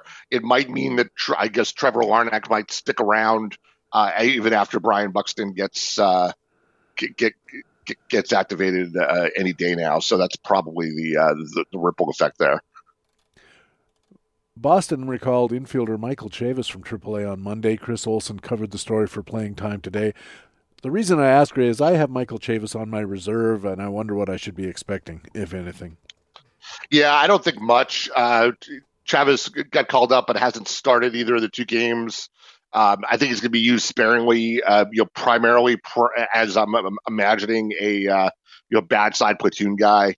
Uh, you know, maybe some first base, maybe some left field, um, maybe some second base. Uh, you know, they also added him, I think, for flexibility because they were in the NL Park for in, in, Atlanta for a couple of days, and we needed another pinch hitter or a guy who could double switch around, that sort of thing. Um, I don't think he's going to be around for long. And really, what's happening is, you know, Christian Arroyo is kind of claiming that second base job that's been a revolving door in Boston, which you know has ripple effects, none of which are good for Chavis because it pushes, uh, yeah, it, it frees up at bats for Kiki Hernandez and Marwin Gonzalez in the outfield, and you know Bobby Dalbec is still struggling at first base, but that's one more place that they, uh, you know, but, but that's one less spot where Chavis can carve out a uh, you, you know a, semi-regular stint of at bats. So uh, I, I think the outlook for him is pretty pessimistic right now. I heard his name bandied around in trade rumors. Uh, anything to that? If anybody's offering more than a bag of balls, I think the Red Sox will probably jump on it. okay. In Texas, we reported uh, on a previous show that Ian Kennedy was going to the IL, and you said at the time that we expected his stay on the IL to be short. It certainly was. He was activated this week. Rod Truesdell covers Texas for playing time today. Uh, I assume Ian Kennedy goes right back to collecting what few saves Texas will generate. Yeah, I think that's right. We didn't even get a heck of a lot of clarity as to who might have been the closer for those 10 days while Kennedy was out because the the need didn't really arise. It might have been uh, Josh Sborz, but we you know we, we got less than full information about that. But yeah, this is Kennedy's job again. Uh, to your point from the earlier conversation, at least until he gets traded, which is uh, certainly still a possibility here. So he's got another you know anywhere from month to six weeks until the trade deadline to uh, rack up saves in Texas as much as you can rack up saves in Texas before he uh, he probably lands somewhere else in July, and we'll see whether he lands in a closer role or a setup role, which obviously and, and in which league he winds up in, all of which will be of critical importance to his current owners. I thought the more interesting story that Rod Truesdell covered in this same item was that the Texas uh, left-hander Hyeon-Jong Yang to AAA, and uh, Rod Truesdell only mentioned it. I don't think uh, Yang was a fixture on too many fantasy rosters as it was, But uh, but Rod mentioned this could be good news for Kolby Allard. Yeah, I think I touted Allard here, you know, a month or so ago. It's one of the th- things I one of the few things I got right this year, and that he uh, he jumped into sort of the multi-inning reliever role or to start the season and was kind of thriving there. Had a couple of really good outings, and you know, then given the attrition in the rotation with here with Yang and with uh, Arihara and all of the uh, revolving door the Rangers have had, they eventually, you know, because he was semi-stretched out, I think they've bumped him into the rotation. The results haven't been bad. Uh, you know, he's he's had three starts now, and they've been short because he's still stretching out. He finally got to 90 pitches in his last start, but across three starts and 14 innings, he's got three walks and 14 strikeouts. Uh, that'll play. So you know, this this may be the turning into an uh, an opportunity for him as he graduates from that uh, you know multi-inning reliever role into uh, you know to spend some time in the rotation here. It's hard to it's hard to believe looking at his player profile. I feel like we've been talking about him as a prospect forever, but he's still only 23. Yeah, he's been around for a long time. You, I was surprised when I saw that as well. Yeah, so you know he's still a work in progress, and uh, you know looking at his skills, you know combined across the two roles this year, he's got a 291 ERA with expected ERA of almost a run higher than that. So that's pretty pretty average for this day and age. You know, an ERA X ERA of 381, but he's uh, you know he's striking out uh, you know more, more, than a batter per inning. His strikeout rate is 27 percent against a six percent walk rate. So for a starting pitcher, that you know the simple math of that K minus BB percentage there of uh, of 20 percent is pl- is plenty good. He's got a swing strike rate of uh, over 11 you know these skills play. It's not a huge velocity profile. He, his fastball velocity is only 91.8, but he's uh, he's clearly fooling some people and generating some strikeout numbers. So we'll have to see how much of this holds as he gets into a pitch count range where he can fit he can face orders for a second and third time. Yeah, I think that's going to be the thing. Uh, times through the order penalties uh, really do kick in for different pitchers at different times, and we just don't know with Kolby Allard so far this year about that particular part of the angle. Uh, Detroit Tigers put left-hander Matt Boyd. Matt Boyd is having a pretty good year this year. He goes to the 10-day IL. They called it left arm discomfort. I know it seems like what you get if you leaned on the on your car window a little too heavily while you were driving from Boston to Worcester or wherever it is you guys drive to. Uh, Tom Kephart for playing time today. Boyd was pitching decently. It's a blow for Detroit. It's a blow for anybody who spent a dollar or two at the auction on Matt Boyd, thinking this was the year because it was starting to look like this was the year. So, what's Tom Kephart's take on this whole situation? Yeah, you know, for lack of any other evidence, you know, what Boyd had done right this year was stop giving up home runs at bunches and I don't know if that's a case of him doing anything different or him just uh, being one of the prime beneficiaries of the new baseball. But uh, you know, he would have been, I guess, an interesting test case to watch uh, as the summer went on and all these, uh, you know, ancillary changes are going on between, uh, you know, sticky stuff and who knows what ball we're using and all those sorts of questions. But uh, you know, whatever the changes have been made have been, you know, Boyd seems like they've been a beneficiary of them. But uh, for now, it's Matt Manning time, which for if you're a Tiger fan is much more exciting. Uh, I've I've got some work to do just today to uh, bump up his projection. Uh, for for Manning, we've got a uh, projection for all of nine innings for the balance of the season, which looks uh, like not enough. So I'll have to do do some improvement on that. But we had him at about a four ERA and a you know whip of 122, base performance value of 84. So that's that's pretty league average for a pitcher just coming up for his uh, debut. Uh, we've talked before about the likes of Jackson Kowar and Daniel Lynch and some of the lumps that minor league starters have been taking on their way up to the majors this year. Throw Logan Gilbert in there too. So we will see if Manning adapts any better than those guys. That's uh, that's certainly going to be something to watch for his first couple of starts here. I seem to remember him having one start last year, maybe. I don't remember exactly, but it didn't go particularly well, and, and he went back to, to, to the minor leagues. If I'm thinking of the right guy, it's all hazy to me at my age. I barely remember what I had for breakfast. In Oakland, Ray, welcome news. Ramon Laureano returns to the outfield. Rod Truesdell covers the A's for playing time today. Is some playing time here to be lost by several players, I should think. Yeah, Laureano, we've got him projected for 75% playing time now as he comes off the DL. That's probably low. I would imagine we're just hedging for the first week or two as he comes back and maybe put maybe gets a few days off, etc. But the uh, there were four or five guys who were kind of filling this gap here. Mark Canha had moved over from the corner outfield to center field, and that had freed up a corner for Skye Bolt. Went back to the minors now. That's the transaction, but the playing time had gone to Chad Pinder and Seth Brown and Stephen Piscotty and even Tony Kemp moving between second base and the outfield. So that group all loses some at bats. I think Kemp may be okay because, like I said, he's been split, splitting time between second and the outfield. But after a really hot start, Jed Lowrie's gone pretty cold at the plate. I wouldn't be surprised to see Kemp start to overtake Lowrie at second base and spend more time there. Lowrie is one of those who may have gotten a reprieve from the Laureano injury, but now uh, the reckoning is coming. The Brown Piscotty platoon in right field has been working pretty well for Oakland. Yeah, it has, and that might you know that could stick in a fourth. You know, that they that could be the fourth outfielder now with uh, Canha and Laureano and as the two primaries. That Brown Piscotty, you know, those guys, you know, do make a nice platoon. They both have pretty drastic platoon splits, so they they can they can make that work. Have Pinder be the uh, you know the fourth the quote unquote fourth outfielder, and then let Kemp go back to second base is probably how I see this playing out. Could be bad news for Mitch Moreland too if he doesn't get the bat going because uh, any of those guys can slide to DH seems like every week I mention I don't understand why more teams don't do the. Uh, you're old enough to remember maybe just barely the Lowenstein Gary Roenicke platoon Absolutely. In, in Baltimore. Both of these guys hit opposite hand pitching really well and much better than they hit same hand pitching. So make two guys into one player and pinch hit where you have to. I think it's a great way to manage this thing. And of course, Oakland's usually pretty good about managing things. Uh, and finally, Ray, uh, bad news in Chicago. Nick Madrigal, who's having a good year at second base for the White Sox, he's going to be out for the year. Rick Green covers the White Sox for playing time today. What's the story with Nick Madrigal and uh, who gets the playing time?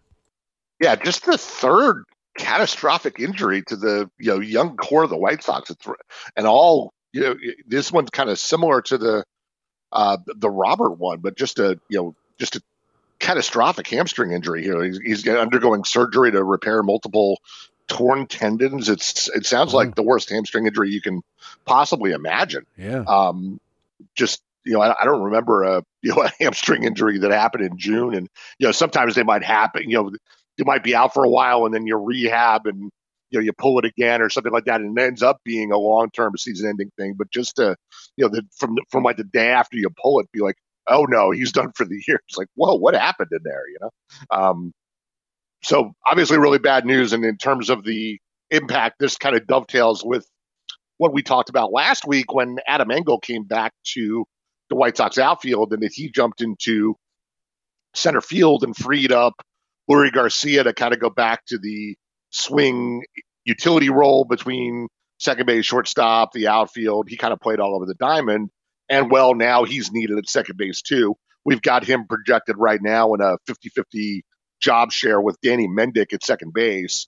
And that leaves, you know, center field to angle, more outfield time for Andrew Vaughn, probably, which ensures even more DH time for Yermin Mercedes, even though he's been cooling off. So the uh, there's always the possibility of the White Sox going out and re- acquiring reinforcements here because this is a good team and they have playoff aspirations and they, they could use some depth here, even while they're waiting for well, at least Robert. I guess is the only one of the three who might come, might actually come back this year at this point.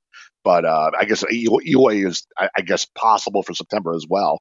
Uh, so we'll have to wait and see on that. But if they want to uh, continue to contend in the Central, they may, may need some reinforcements here. But uh, until some outside bodies come in, that's probably how it ca- cascades here. Michael Chavis trade. That's where I'm putting my. There you go. uh, Eloy Jimenez was cleared to resume baseball style activities. Uh, I think it was on Tuesday or Wednesday of this week, and there's no timetable for his return, but it is a step in the right direction, and there's a, a chance that uh, should the White Sox get into a pennant race in September, that maybe Eloy Jimenez will have a little bit of an impact on it, and certainly could be back in time for any kind of playoff run.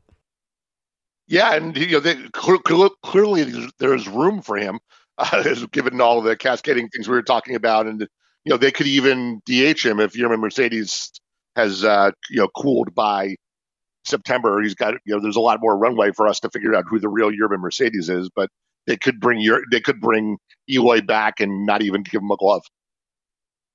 Well, a lot of news. We could have actually gone on with uh, other items, but I think we covered a lot of the most important stories this week. Ray, thanks a million, and we'll talk to you again next week. Always a pleasure, PD. Ray Murphy is a co general manager and columnist at baseballhq.com and covers the American League for us here at Baseball HQ Radio. Next up, it's part two of our feature expert interview with Jeff Zimmerman from Rotographs Baseball HQ on the Launch Angle podcast. Jeff Zimmerman coming back next on Baseball HQ Radio. Take me out to the ball game. Take me out with the crowd.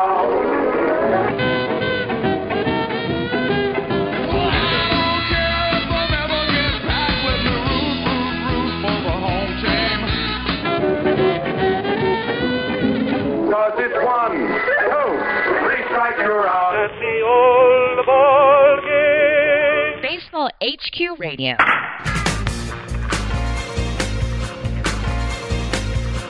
And welcome back to Baseball HQ Radio. I'm Patrick Davitt. Time now for part two of our feature expert interview with Jeff Zimmerman from Rotographs, Baseball HQ, the Launch Angle podcast. Jeff, welcome back to the show. I'm glad to stay around and yeah, just continue going through the current baseball scene, fantasy baseball scene. Jeff, I mentioned you write every so often for Baseball HQ, usually doing in depth research work, and you have a research article uh, you're working on now that's going to update a previous study into how likely players are to be traded. And boy, could this be valuable if you figure this out. When did you first look at quantifying the likelihood of players being traded? Um, from the article sometime in 2018, because um, that was kind of what it was written on. Was I looked at um, MLB trade rumors, put out a list of most likely traded players, and they did it for a couple of years. And what I did is um, looked at how likely that did they get traded, and um, so I wrote that up for the 2018 season and let the players, you know, be, show the chances and how often they were. And actually, it was fairly accurate on the percentages. Like they don't hit everyone, but if it was like, oh, there's a 50% chance, that's kind of what it did. So what I went through is updated those numbers for 2018 and 2019. I didn't go with last year with the, the trade deadline. I just thought was just not the same situation, so I just kind of backed out of it. Even though MLB Trade Rumors did put out a list of people that may be traded, so they just put out their first list. They usually put one out in early June. So what I did is went and updated the numbers and then um, looked at some of the players this year that they have on their first list. They do one now and they do one usually around the All Star game. And what I found was the one now, the top 20 players, about half of them get traded. And then when it gets to the All Star game, they're pretty accurate. That first 10, those guys are pretty much on the move. And then there's about a 50% chance for the next 20 players from their rankings of 11 to 12, 11 to 30. Those guys are quite a few of them are on the move. So it's just one of those deals. If you look at it, you can um, have an idea of where you can kind of find some values or where your team may lose some value. It seems intuitive that identifying a player who's likely to be traded is generally positive for the player in fantasy terms because he's pretty likely to be leaving a poor team to go to a good one. How does that describe your view of these players insofar as their fantasy value? Um, a lot of times it's the case, but other times, if I had Adam Frazier, which he was kind of a late round pick, I kind of liked him. I like him off the bench because he's got middle infield and outfield, and if I have injury, I can plug him in. I don't want to rely on him, but a lot of weeks by Friday, someone's hurt in like the NFBC format, and he's in my lineup. I think if he goes to a team, he may kind of fill that same role as be a bench bat. So I think it kind of depends on player per player. Like if they're a star, um, I you know there's just no way. But I kind of think like some of these players that are good on their current team may go and be on the bench. And Jonathan Villar got traded last year, and his fantasy value got killed when he went to the Jays. Just wasn't playing all the time, and he was just kind of a bench bat. So you just need to kind of look at each player and see how they kind of fit into the into possible teams. And I'd be just be kind of worried about like some of the players that may go and fill in as um, the utility player for their new team. As a classic example, the top player on your trade list is Colorado right-handed starter Jon Gray. Is this just a situation where there's nowhere to go but up, both team and park-wise? Yeah, I, I mean, it, I mean, I mean, maybe he could go to like he could have been from Arizona, like win-wise, but I mean, that's about it. I think that Jon Gray could go somewhere. He hasn't. He's shown signs of being great. He's so kind of streaky, and I would like to see him get out of Colorado. I just don't trust what they do with any of their player development. And like if he went to San Francisco, he'd probably be like Cy Young contender. I mean, the way they've been dealing with pitchers right now. So I'm really interested where he goes, and I think he's someone that you could maybe with like two weeks to go before the trade deadline, or whenever you know he's got a couple starts at home and everyone else doesn't want to start him, grab him then and just know that he may end up getting traded, and um, add him that way. You also noted something that we need to pay attention to. Sometimes the play on a likely to be traded player is the effect on the roster he's leaving, and an example fairly high on that list is Seattle outfielder Mitch Haniger. Yeah, and that's kind of um, that situation. I say with the Mariners right now is kind of all over the place because they've had some injuries too on how everything works out but they were just having too many outfielders, and some of them were kind of hurting. I mean, is Kelenic going to be back? Is that going to fill one? Is Taylor Trammell going to kind of start hitting again? Um, they've got Kyle Lewis on the IL. Jake Fraley's up there. So I think the one thing with like Mitch Haniger, depending on how everything goes, it might open up a nice spot. And if they haven't like called up Kelenic at that point, maybe it's time to grab Kelenic if he's available on your waiver wire. Add him, you know, before the trade deadline and maybe that spot's going to open. So kind of look see in those certain situations which one. I thought that, that was one obvious one with the Mariners where they just kind of have a excess of outfielders and it could kind of just clear up some playing time situation. On the pitching side, uh, the Detroit rotation could see some upheaval. Who would benefit from that? Um, I think like Matt Manning. I think a lot of people have looked at his minor league stat or ERA and it's like in the eight. But all of his other like xFIP and stuff, he's given up 3.1 home runs per nine. And just in AAA, I don't 100% trust those numbers. It could be the parks. There could be a lot of factors at. I'm just looking at his strikeout and walk rates. I, he's 10 strikeouts per nine, under three walks per nine. I think he's one that could get the call pretty easily. I I wouldn't worry so much about that um the ERA at this point, and especially like Detroit, like get him up and see what he can do in the big leagues. Um, as long as, like I said, they think there's nothing else for him to work on. I they have a lot of their pitchers that may end up going if Turnbull's healthy, if Boyd's healthy. Those are kind of two big ifs right now. I think that they can um, maybe be quite a bit of turmoil, and he's like an obvious ad for them. And of course, it seems every year sees a big shuffle in relief pitchers, with a lot of closers, especially moving to new teams. And in fact, I think you allude to that situation in the article that places the likelihood historically at around 50%.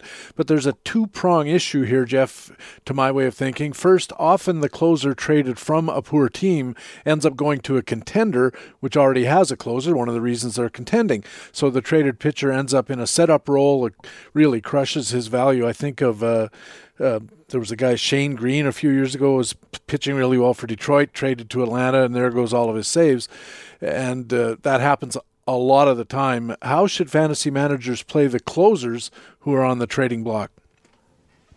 Yeah, I think there's like two ways to go at it. Is if one thing you want to do is go through that list and see if you've got any of those guys. Like if it gets close to the trade deadline and um, let's say the Angels are out of it and Raisel Iglesias is um, got a chance to be traded.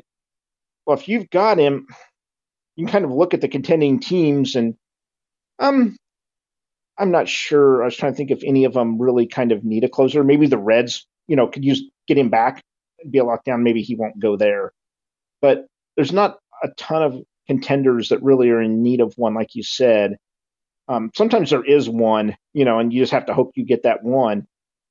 But you want to look at his backup. Like, okay, if you're going to lose one, and the chances, you know, you're the one that's going to get it, you might as well just go ahead and grab that backup. And so if he gets traded, you have the closer, and if he stays, you've got the closer. Other teams may maybe kind of doing that the same with their own guys, um, and maybe be less likely to pick up Mayers because they don't know what's going to happen. You know, like oh they'll pick him up, and if Iglesias stays, he doesn't have anything. So I think the key is just um, kind of just cover your hedges for those couple weeks. The flip side is that even on a poor team, somebody has to get the few remaining saves that might get generated. Uh, for example, you have Raisel Iglesias of the Angels as a 43% likelihood to be traded. So who's next in line in Los Angeles to pick up those saves? It looks like Mike Mayers right now. He kind of was kind of a darling before Iglesias got traded in the offseason. Like I think a lot of people kind of picked him up um, to do that. I would just really kind of watch each situation as it gets a little bit closer because I don't. Bullpens are just kind of exhausting this year. I was, I was like, there's a couple teams where I went a couple early closers and I have them and they're just so nice. Even though it's like I felt like I wasted picks on them. It's just like the amount of FAAB and amount of energy I've had to spend on teams trying to improve the situations where I didn't get a couple of them has just been too much. So, um, yeah, just kind of like I said with with each one of them, look to see who's um, the setup man before. There was one year, it wasn't. I think it was two years ago. The it was like all the setup men got traded. It was kind of weird. So watch, kind of even watch those guys. It even adding your setup men, they may get traded and not have a job. But yeah, it's the whole bullpen situation. It just really becomes jumbled that um, those couple of weeks. So um, maybe coming into it, try to clear up some roster spots and see if you can, um, if fantasy managers can just take some chances and hit the jackpot. I was thinking when you said that that a setup guy moving from a bad team to a good one does generate one quite positive outcome, and that is if he's going to be used in the late innings, even if he's not closing, a good team tends to have more comebacks, tends to win more close games, more tied games, and that kind of stuff. So he might, even if he doesn't get you saves, might vulture a few wins. Yeah, and I was, God, I was the I think it was like when Zach Britton came over, he ended up getting some pretty good numbers too.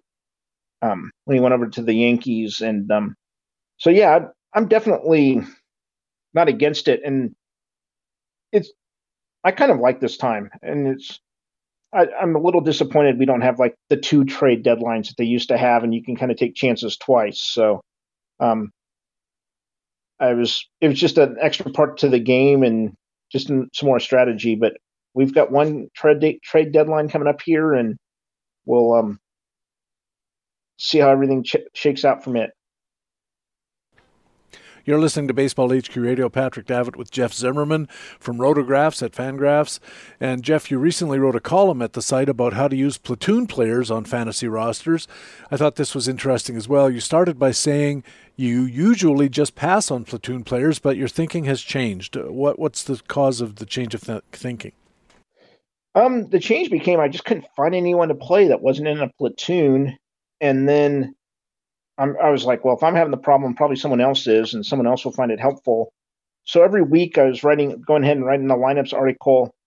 So while it took me some time the first time to kind of go through, set up the format, which I'm still kind of working on, um, it was like, well, these are available, and like, it's actually already been helpful. This first week, I've noticed like San Francisco had a bunch of games, and they're big into platoons. They have a, um, they're facing um, they got seven games, but they're facing six right-handers, and it's like, well, that's you get six games from anyone. That's probably pretty good. So I was looking at some of the right-handers on the, those sides of the platoon, and there's also the cases in like the NFBC where um, you may have a guy that's injured for the first half of the week, or he's you don't you're not for sure, you know how much he's going to play. Is that you can go ahead and maybe if there's no one on available, you can get one of those guys that a righty that's faced in like three lefties early in the week that no one else is after, and just kind of plug him in for that partial week, get those points, and then whenever your guy comes back healthy or comes off the IL,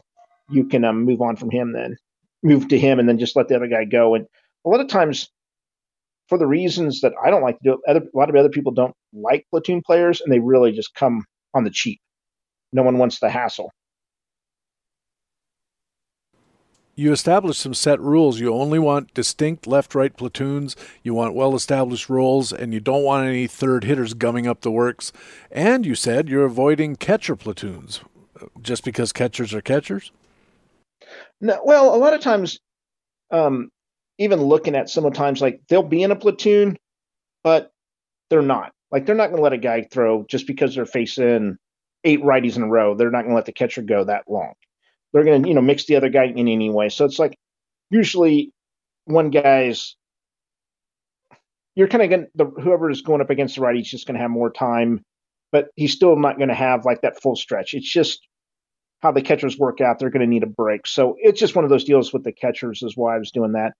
And I kind of wanted those established lefty righty ones so I could look at the lineups and see what's going on. Um, right now, Oakland has a weird three player outfield second base swap. And it's like well i don't know wh- who when who's going to take what? It's not like an obvious like you know for up against a righty this guy comes in and then i can look at the starters coming up.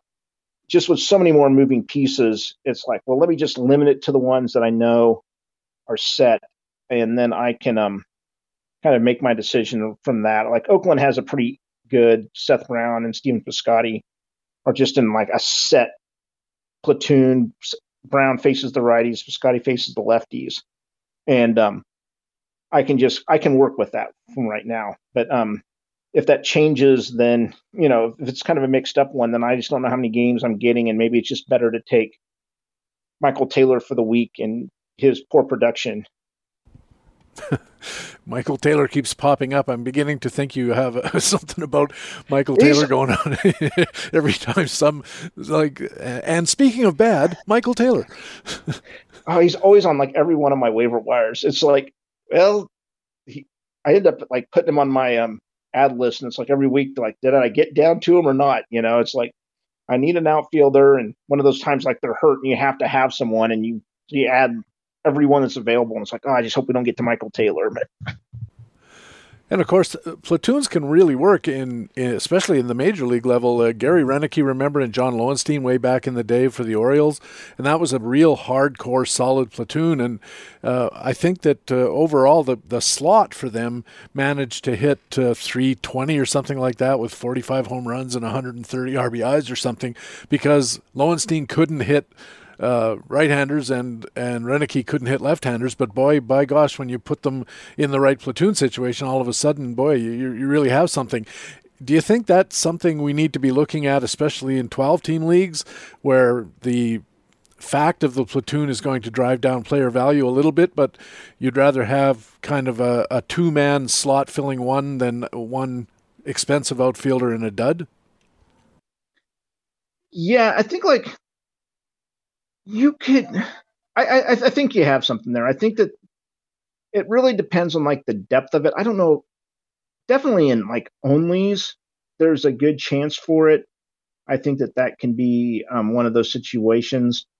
The one thing that um like with san francisco they've got that austin slater which has like seven home runs and seven steals which looks great but he's only playing against lefties and like this week he's facing one so there's just no reason to kind of roster. I mean, you could probably roster him, but hope he comes there. But if you're like in a daily moves league, it's great to kind of slot him in.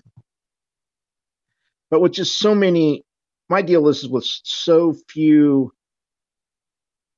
roster spots on some of my teams and trying to have as, um, especially like in the NFBC, it's like, well, I need this guy for this week. You know, which of these platoon guys are available and can I just slide him in and kind of make it through. I know a lot of people kind of do that with like, oh, a guy's at Colorado, he's not that good, like Jackie Bradley Jr. I saw got added a bunch. It's like, well, there's not a lot of desire for Jackie Bradley Jr., but he's playing most of the time and he's going to be have four games at Colorado. So it's like, all right, I'll use him for this week. I just know it's not going to be a long term thing, and then I'm just going to drop him. I think that's what a lot of these platoons are.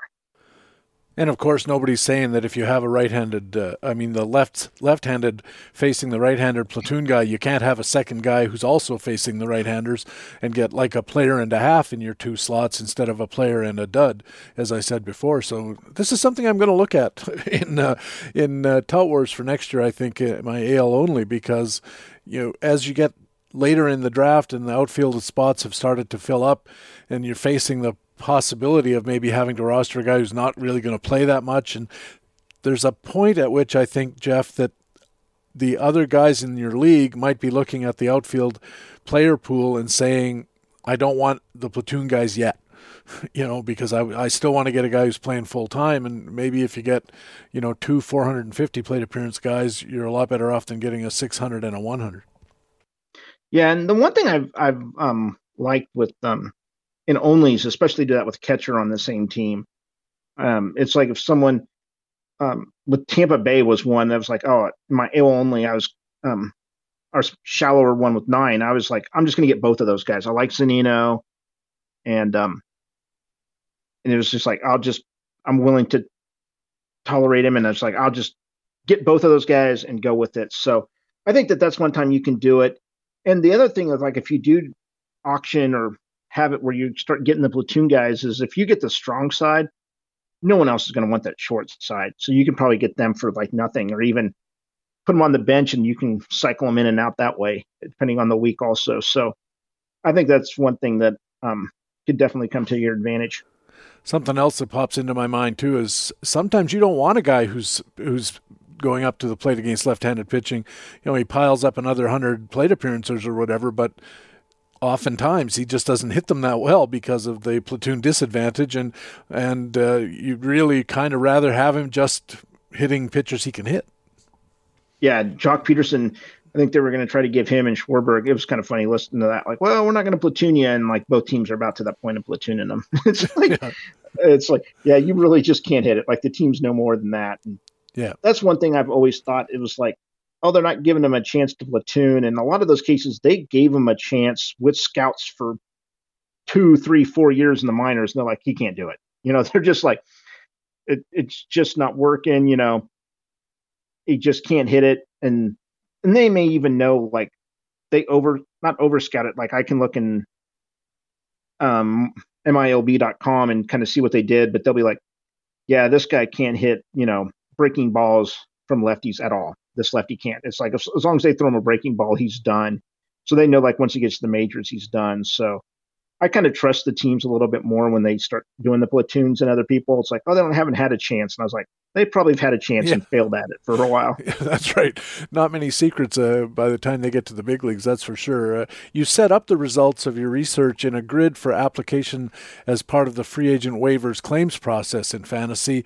When do you anticipate updating the grid? Uh, you said you wanted to f- fix it up visually. You don't like the look of it as it was, and uh, as well as content. Um, the content is actually I'm working on it right now. I'm going through the lineups, and it's um, some um, podcast I'm on is holding up my article right now, so um, it'll it'll be um a little it'll late. be out. Yeah, yeah, it, it's going to come out. Um, it'll be updated whenever I do my lineups. It was one of those times like I had to do it once and kind of go through it all and see how I wanted to do it. Visually, I haven't had time to kind of look at it. It's um, I kind of want to have like the notes section, and it's just not. It's kind of making the chart look kind of a little bit bad and a little less readable. But for right now, sadly, I'm it's going to kind of that part's going to stay the same, but it'll be updated um, at least once a week and kind of keep an eye out. And some of these change even since I've written it; they've changed. So you might have to, if you're going to look at the platoon, go back and make sure that they're still in it. Someone hasn't been hurt. That's what most of the cases are. Is like there's a new platoon or there's no longer one just because a player's on and off the IL. Also at Rotographs, Jeff, you recently posted an article looking at how starting pitchers do when they face the same opposition within a relatively short time span. And you started by asking two questions. What were the two questions?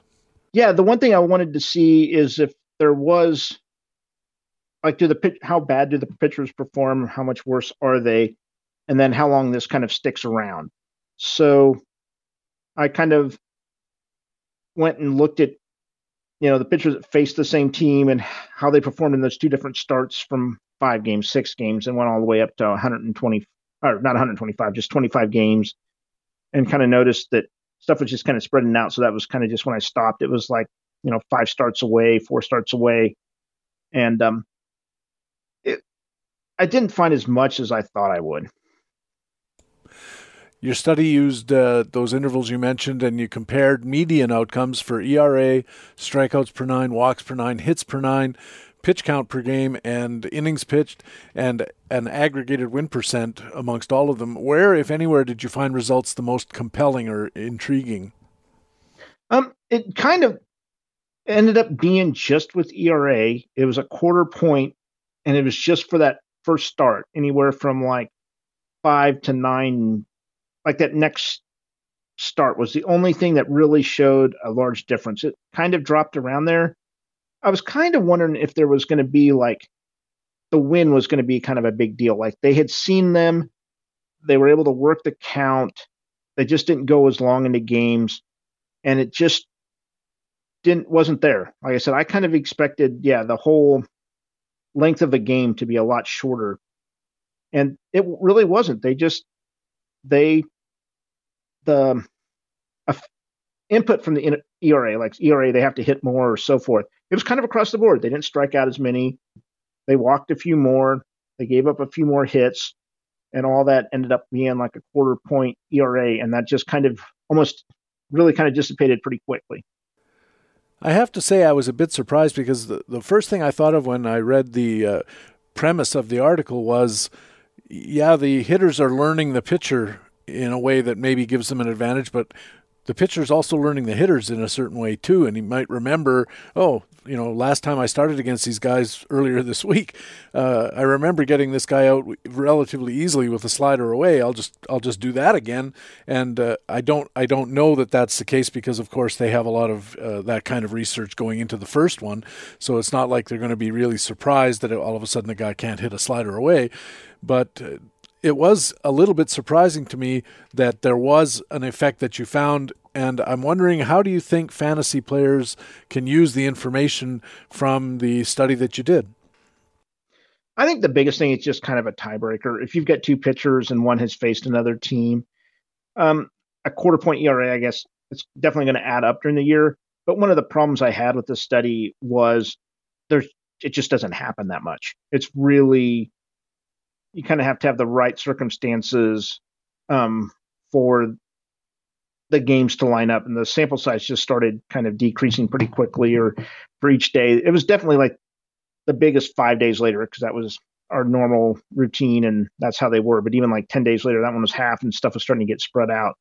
So, um, it was just something that I considered, and the deal was is that I don't even remember the pitcher the pitcher that came up. I had it on one of my teams. It's like, oh, they just face stunt, and they you know they kind of didn't do so good. Is it going to be worse? I'm like, I don't know. I have no clue. You know, do, should I expect them to be worse? Should they be better? Kind of like you, like, oh, did you know they've seen the hitters, they made some adjustments you brought up, and it's like maybe that's the way. I like, I just didn't know. So that was kind of the thing around this the study. But the problem was that by the time I got around to the study, it was like a month after I remembered what the picture was, so I didn't write it down. So that was my own problem. I could have probably made one up, but made a better story out of it. But I'll just go with the truth Yeah, always go with the truth when you can. Absolutely.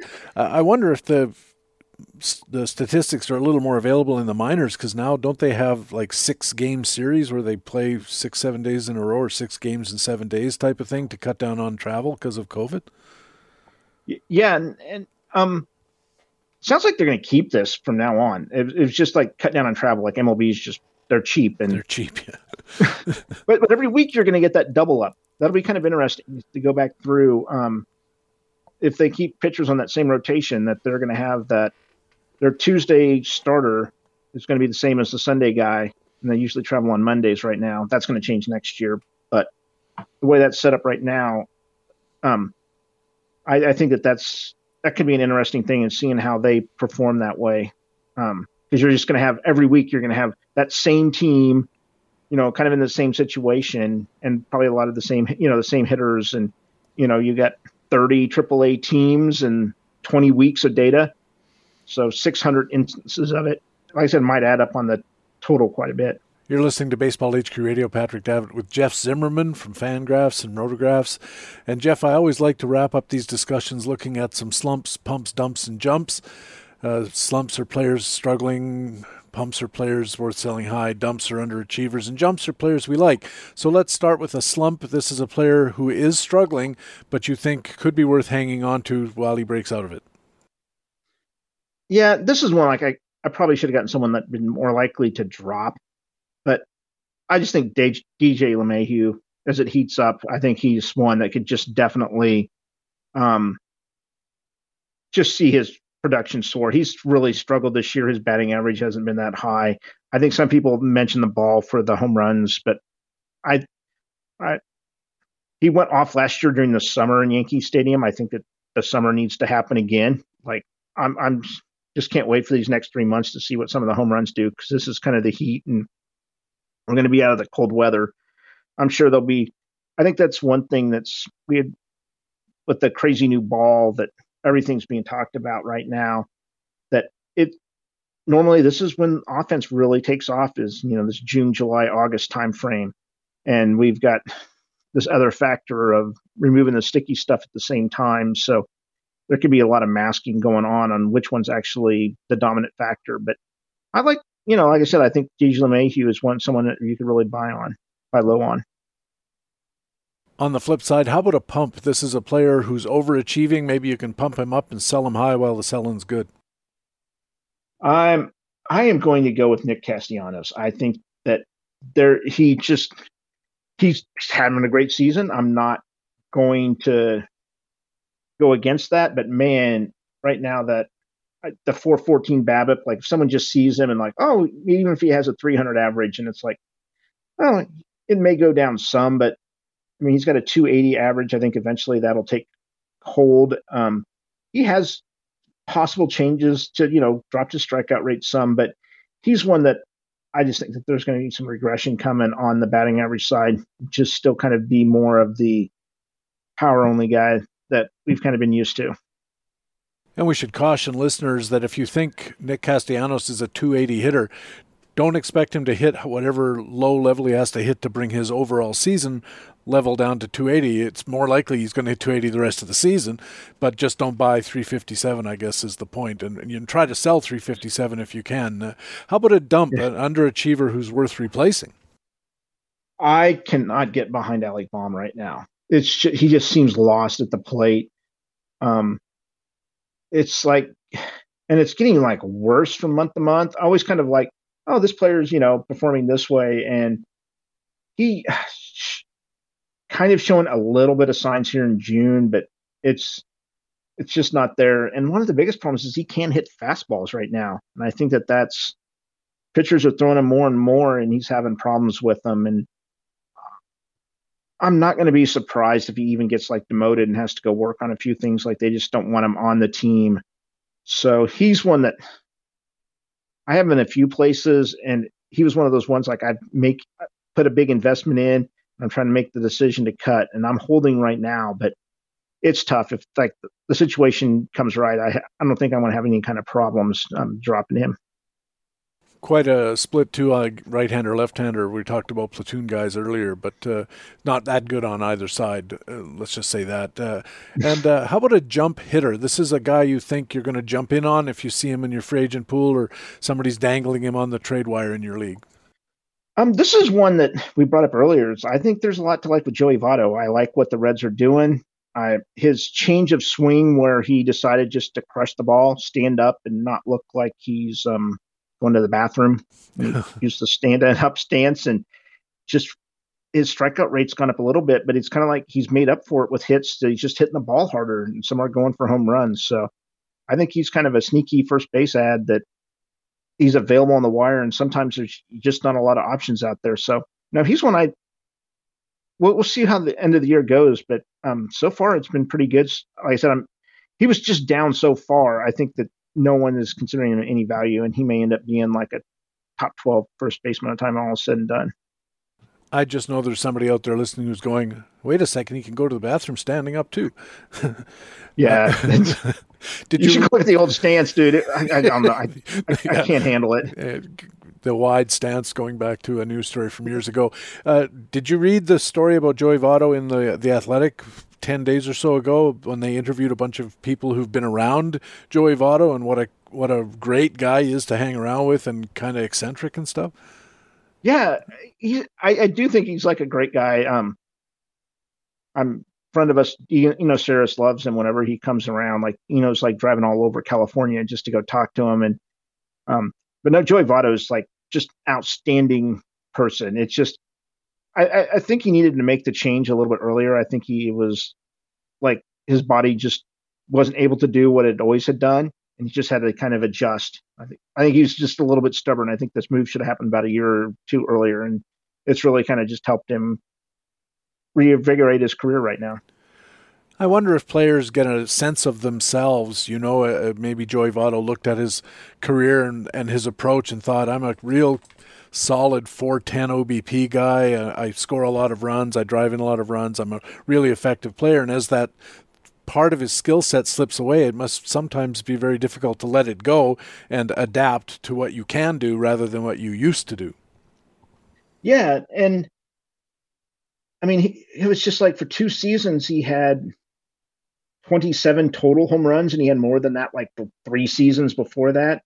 Right now, I mean, he he's been out, so he won't probably hit it, but on like a 600 prorating it out, he's on pace for 32 home runs again. That would be close to a career high. He was on that pace last year. I just think like the changes he's made the last couple of years has put him in as a, like being a pretty decent first baseman. I just wish a, a little bit of the batting average would come up a little bit, but that's fine. Like he's not going to have the 400 OBPs anymore. Um, it's just kind of a different player, but I think it's more of a productive player. And finally, how about a jump pitcher, a guy you'll target in your free agent pool or on the trade market? It's a guy that's been making some changes, and I don't 100% trust him because he's kind of been tinkering a lot, but it's Ross Stripling. Um, the Jays are going to win a ton of games, and he just has to be average.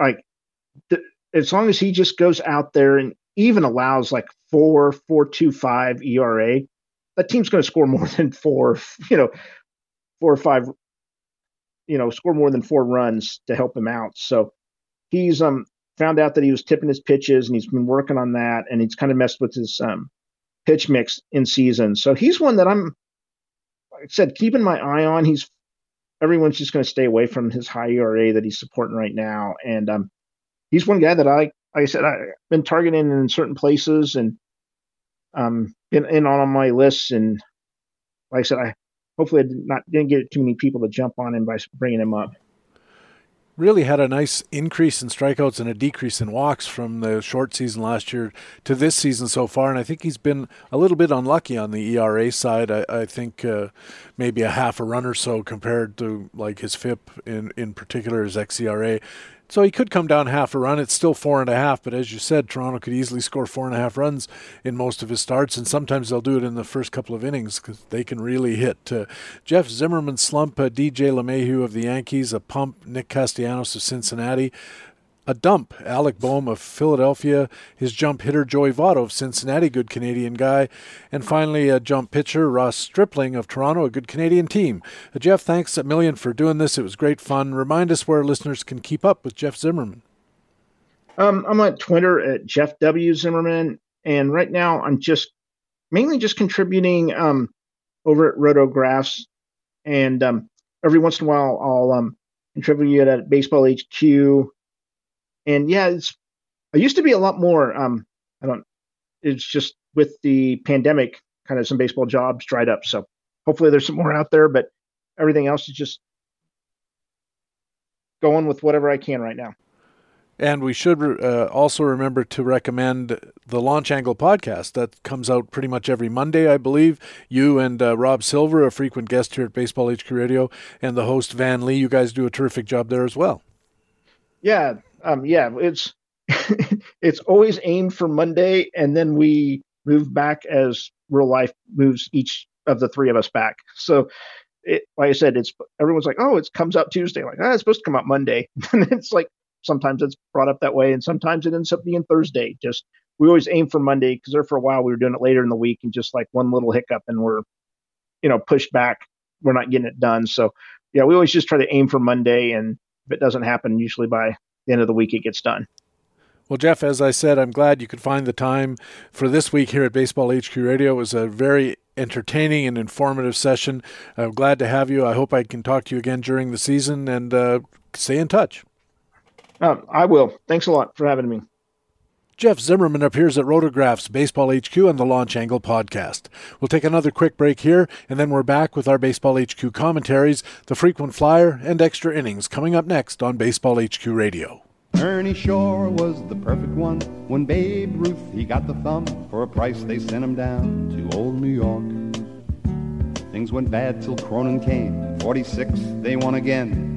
The Sox had Tex and pesky team with Bobby Doerr. I'm talking baseball. Wes Ferrell and Doc Cramer, Boston baseball.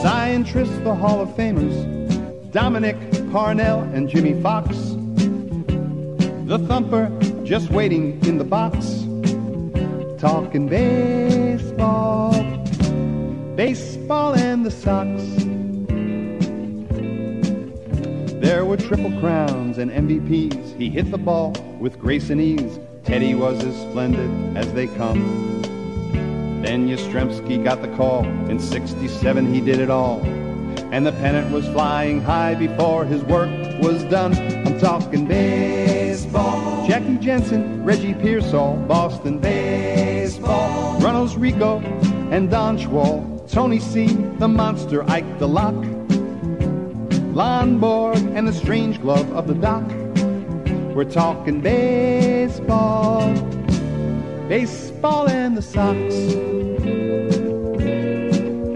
Talking baseball in New England. Agganis and Smokey Joe. Stephens three hits in one inning. Carlton Fisk and Freddie Lynn. Please come to Boston in the spring. It's a beautiful thing. HQ Radio.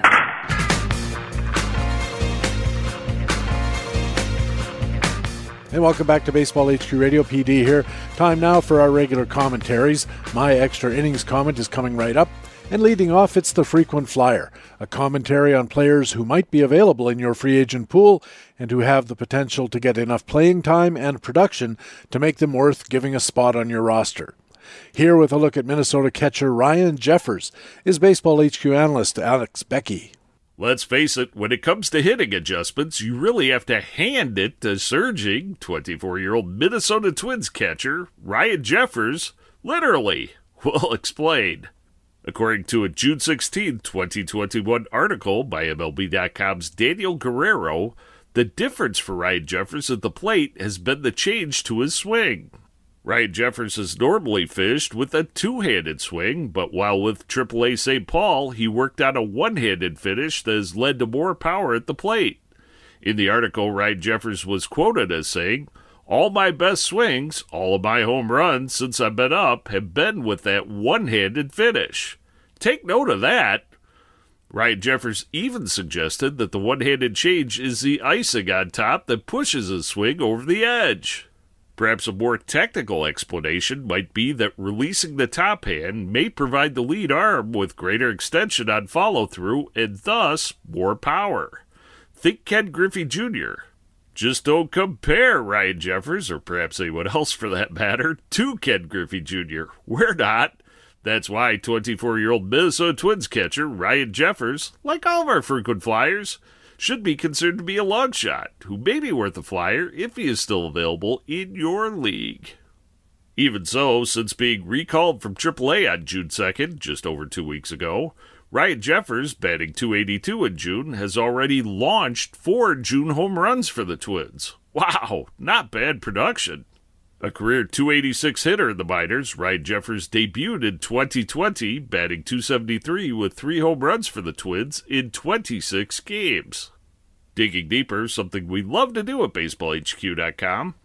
Ryan Jeffers' 286 batting average on balls in play, or BABIP, not to be confused with his identical 286 career batting average at the minors, suggests that Ryan Jeffers, through his first 73 at bats or 77 plate appearances for the Twins, has been unlucky in 2021, perhaps creating a buying opportunity for your team.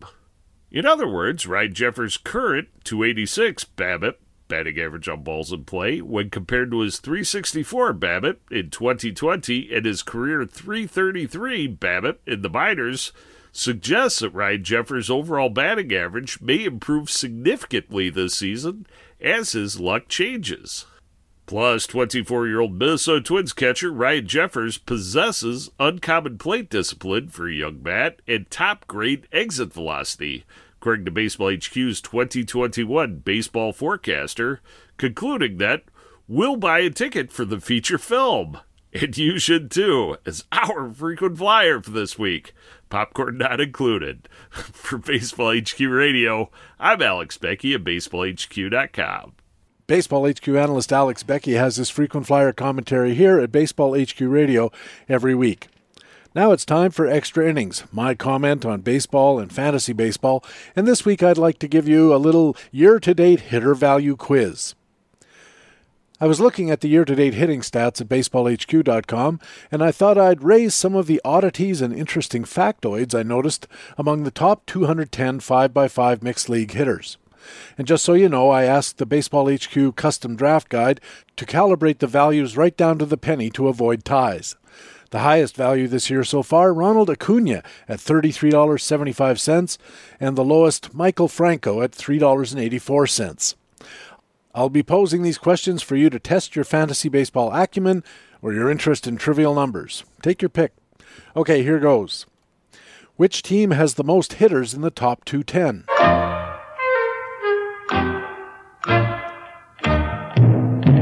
The answer the Los Angeles Dodgers have 10 hitters in the top 210, three more than average. The Pirates, Orioles, and Rangers have just five each.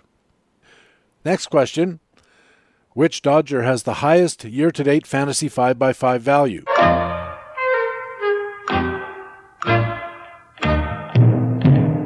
Well, utility guy Chris Taylor, of all people, leads the Dodger hitters with just under $19 in 5x5 value. You might have thought Mookie Betts, Max Muncy, and Justin Turner. Not so much. They're all down in the $14 to $15 range. Question Who's the hitter with the most value on the Pirates, Orioles, and Rangers?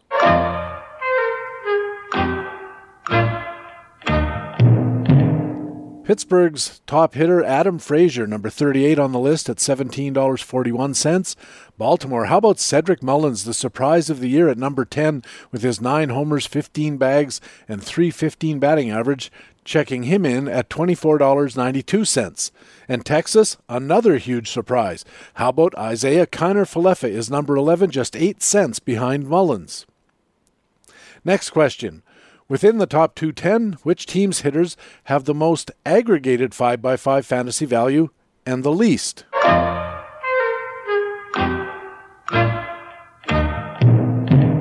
Well, the Houston Astros nine hitters have compiled just over $140 in Baseball HQ 5x5 fantasy value this year, led by the resurgent Jose Altuve in around $22 bringing up the rear the New York Mets with just under $48 in Baseball HQ 5x5 value, led, if that's the term, by Jonathan Villar, who has $11 value so far this year, 93rd among all the players on the list.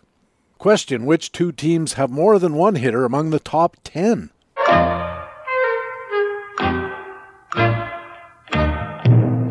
Cincinnati has two top 10 hitters by Baseball HQ 5x5 value. Nick Castellano is number 8 and Jesse Winker is number 9, both in the 26 to $27 range. But the Reds take a back seat to the Blues. In this case, the Blue Jays, who have three top 10 hitters, and in fact, all three of them are top five by Baseball HQ's 5x5 fantasy value. Vladimir Guerrero is number two with just under $33, Bo Bichette, number four, just over $28, and Marcus Semien, just under $28, to check in at number five. Question Put these players into order of value from lowest to highest. Randy Arozarena, Matt Olson, and Tyler O'Neill.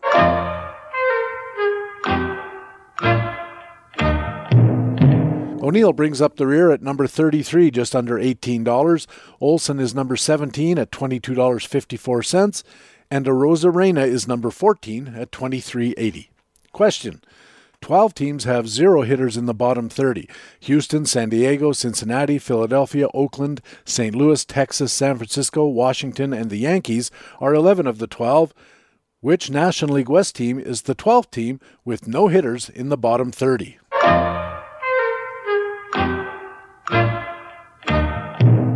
Interestingly enough, it's Arizona.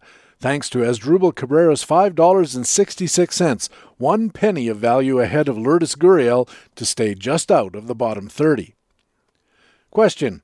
We mentioned Cedric Mullins earlier, the only player in the top 50 who didn't even have an ADP this year. Which two American League West hitters in the top 30 were the lowest ranked by ADP?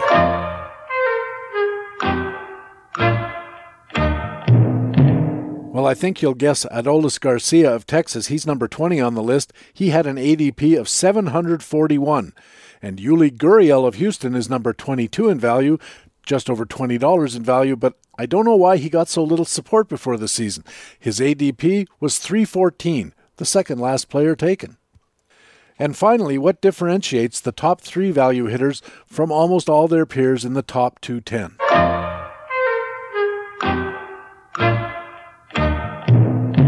Well, they're all juniors Ronald Acuna, Vlad Guerrero, and Fernando Tatis. And of course, number four, Bo Bichette, also the son of a big leaguer. And that's our quiz. I don't know how you did, and frankly, I'm not all that interested. I'll have another f- quiz a few weeks down the road. For Baseball HQ Radio, I'm Patrick Davitt. I have my extra innings commentary here at Baseball HQ Radio every week. And that's Baseball HQ Radio for Friday, June the 18th. Thanks very much for taking the time to download and listen to show number 29 of the 2021 Fantasy Baseball season.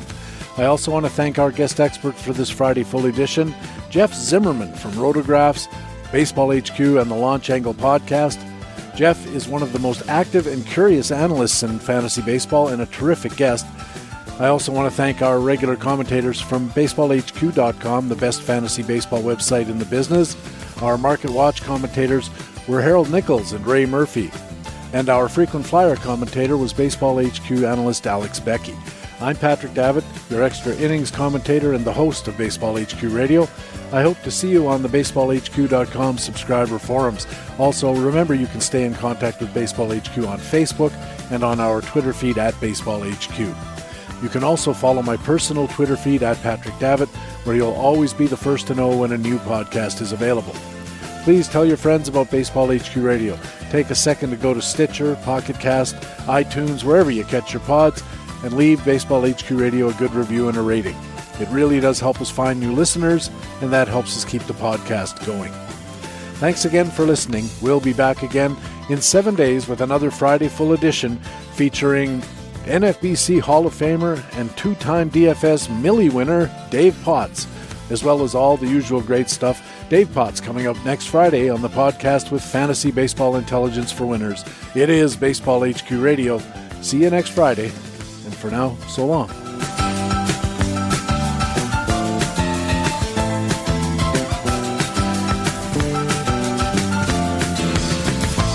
Baseball HQ Radio is a weekly free podcast available through iTunes and other podcast aggregators, or directly from baseballhq.com, where we have an archive of past shows as well. Just look for the HQ Radio microphone logo on the right side of the baseballhq.com homepage. Baseball HQ Radio is a production of the USA Today Sports Media Group. The opinions expressed on Baseball HQ Radio are those of the individual speaking and not necessarily those of the USA Today Sports Media Group. The program is produced and edited by Patrick Davitt.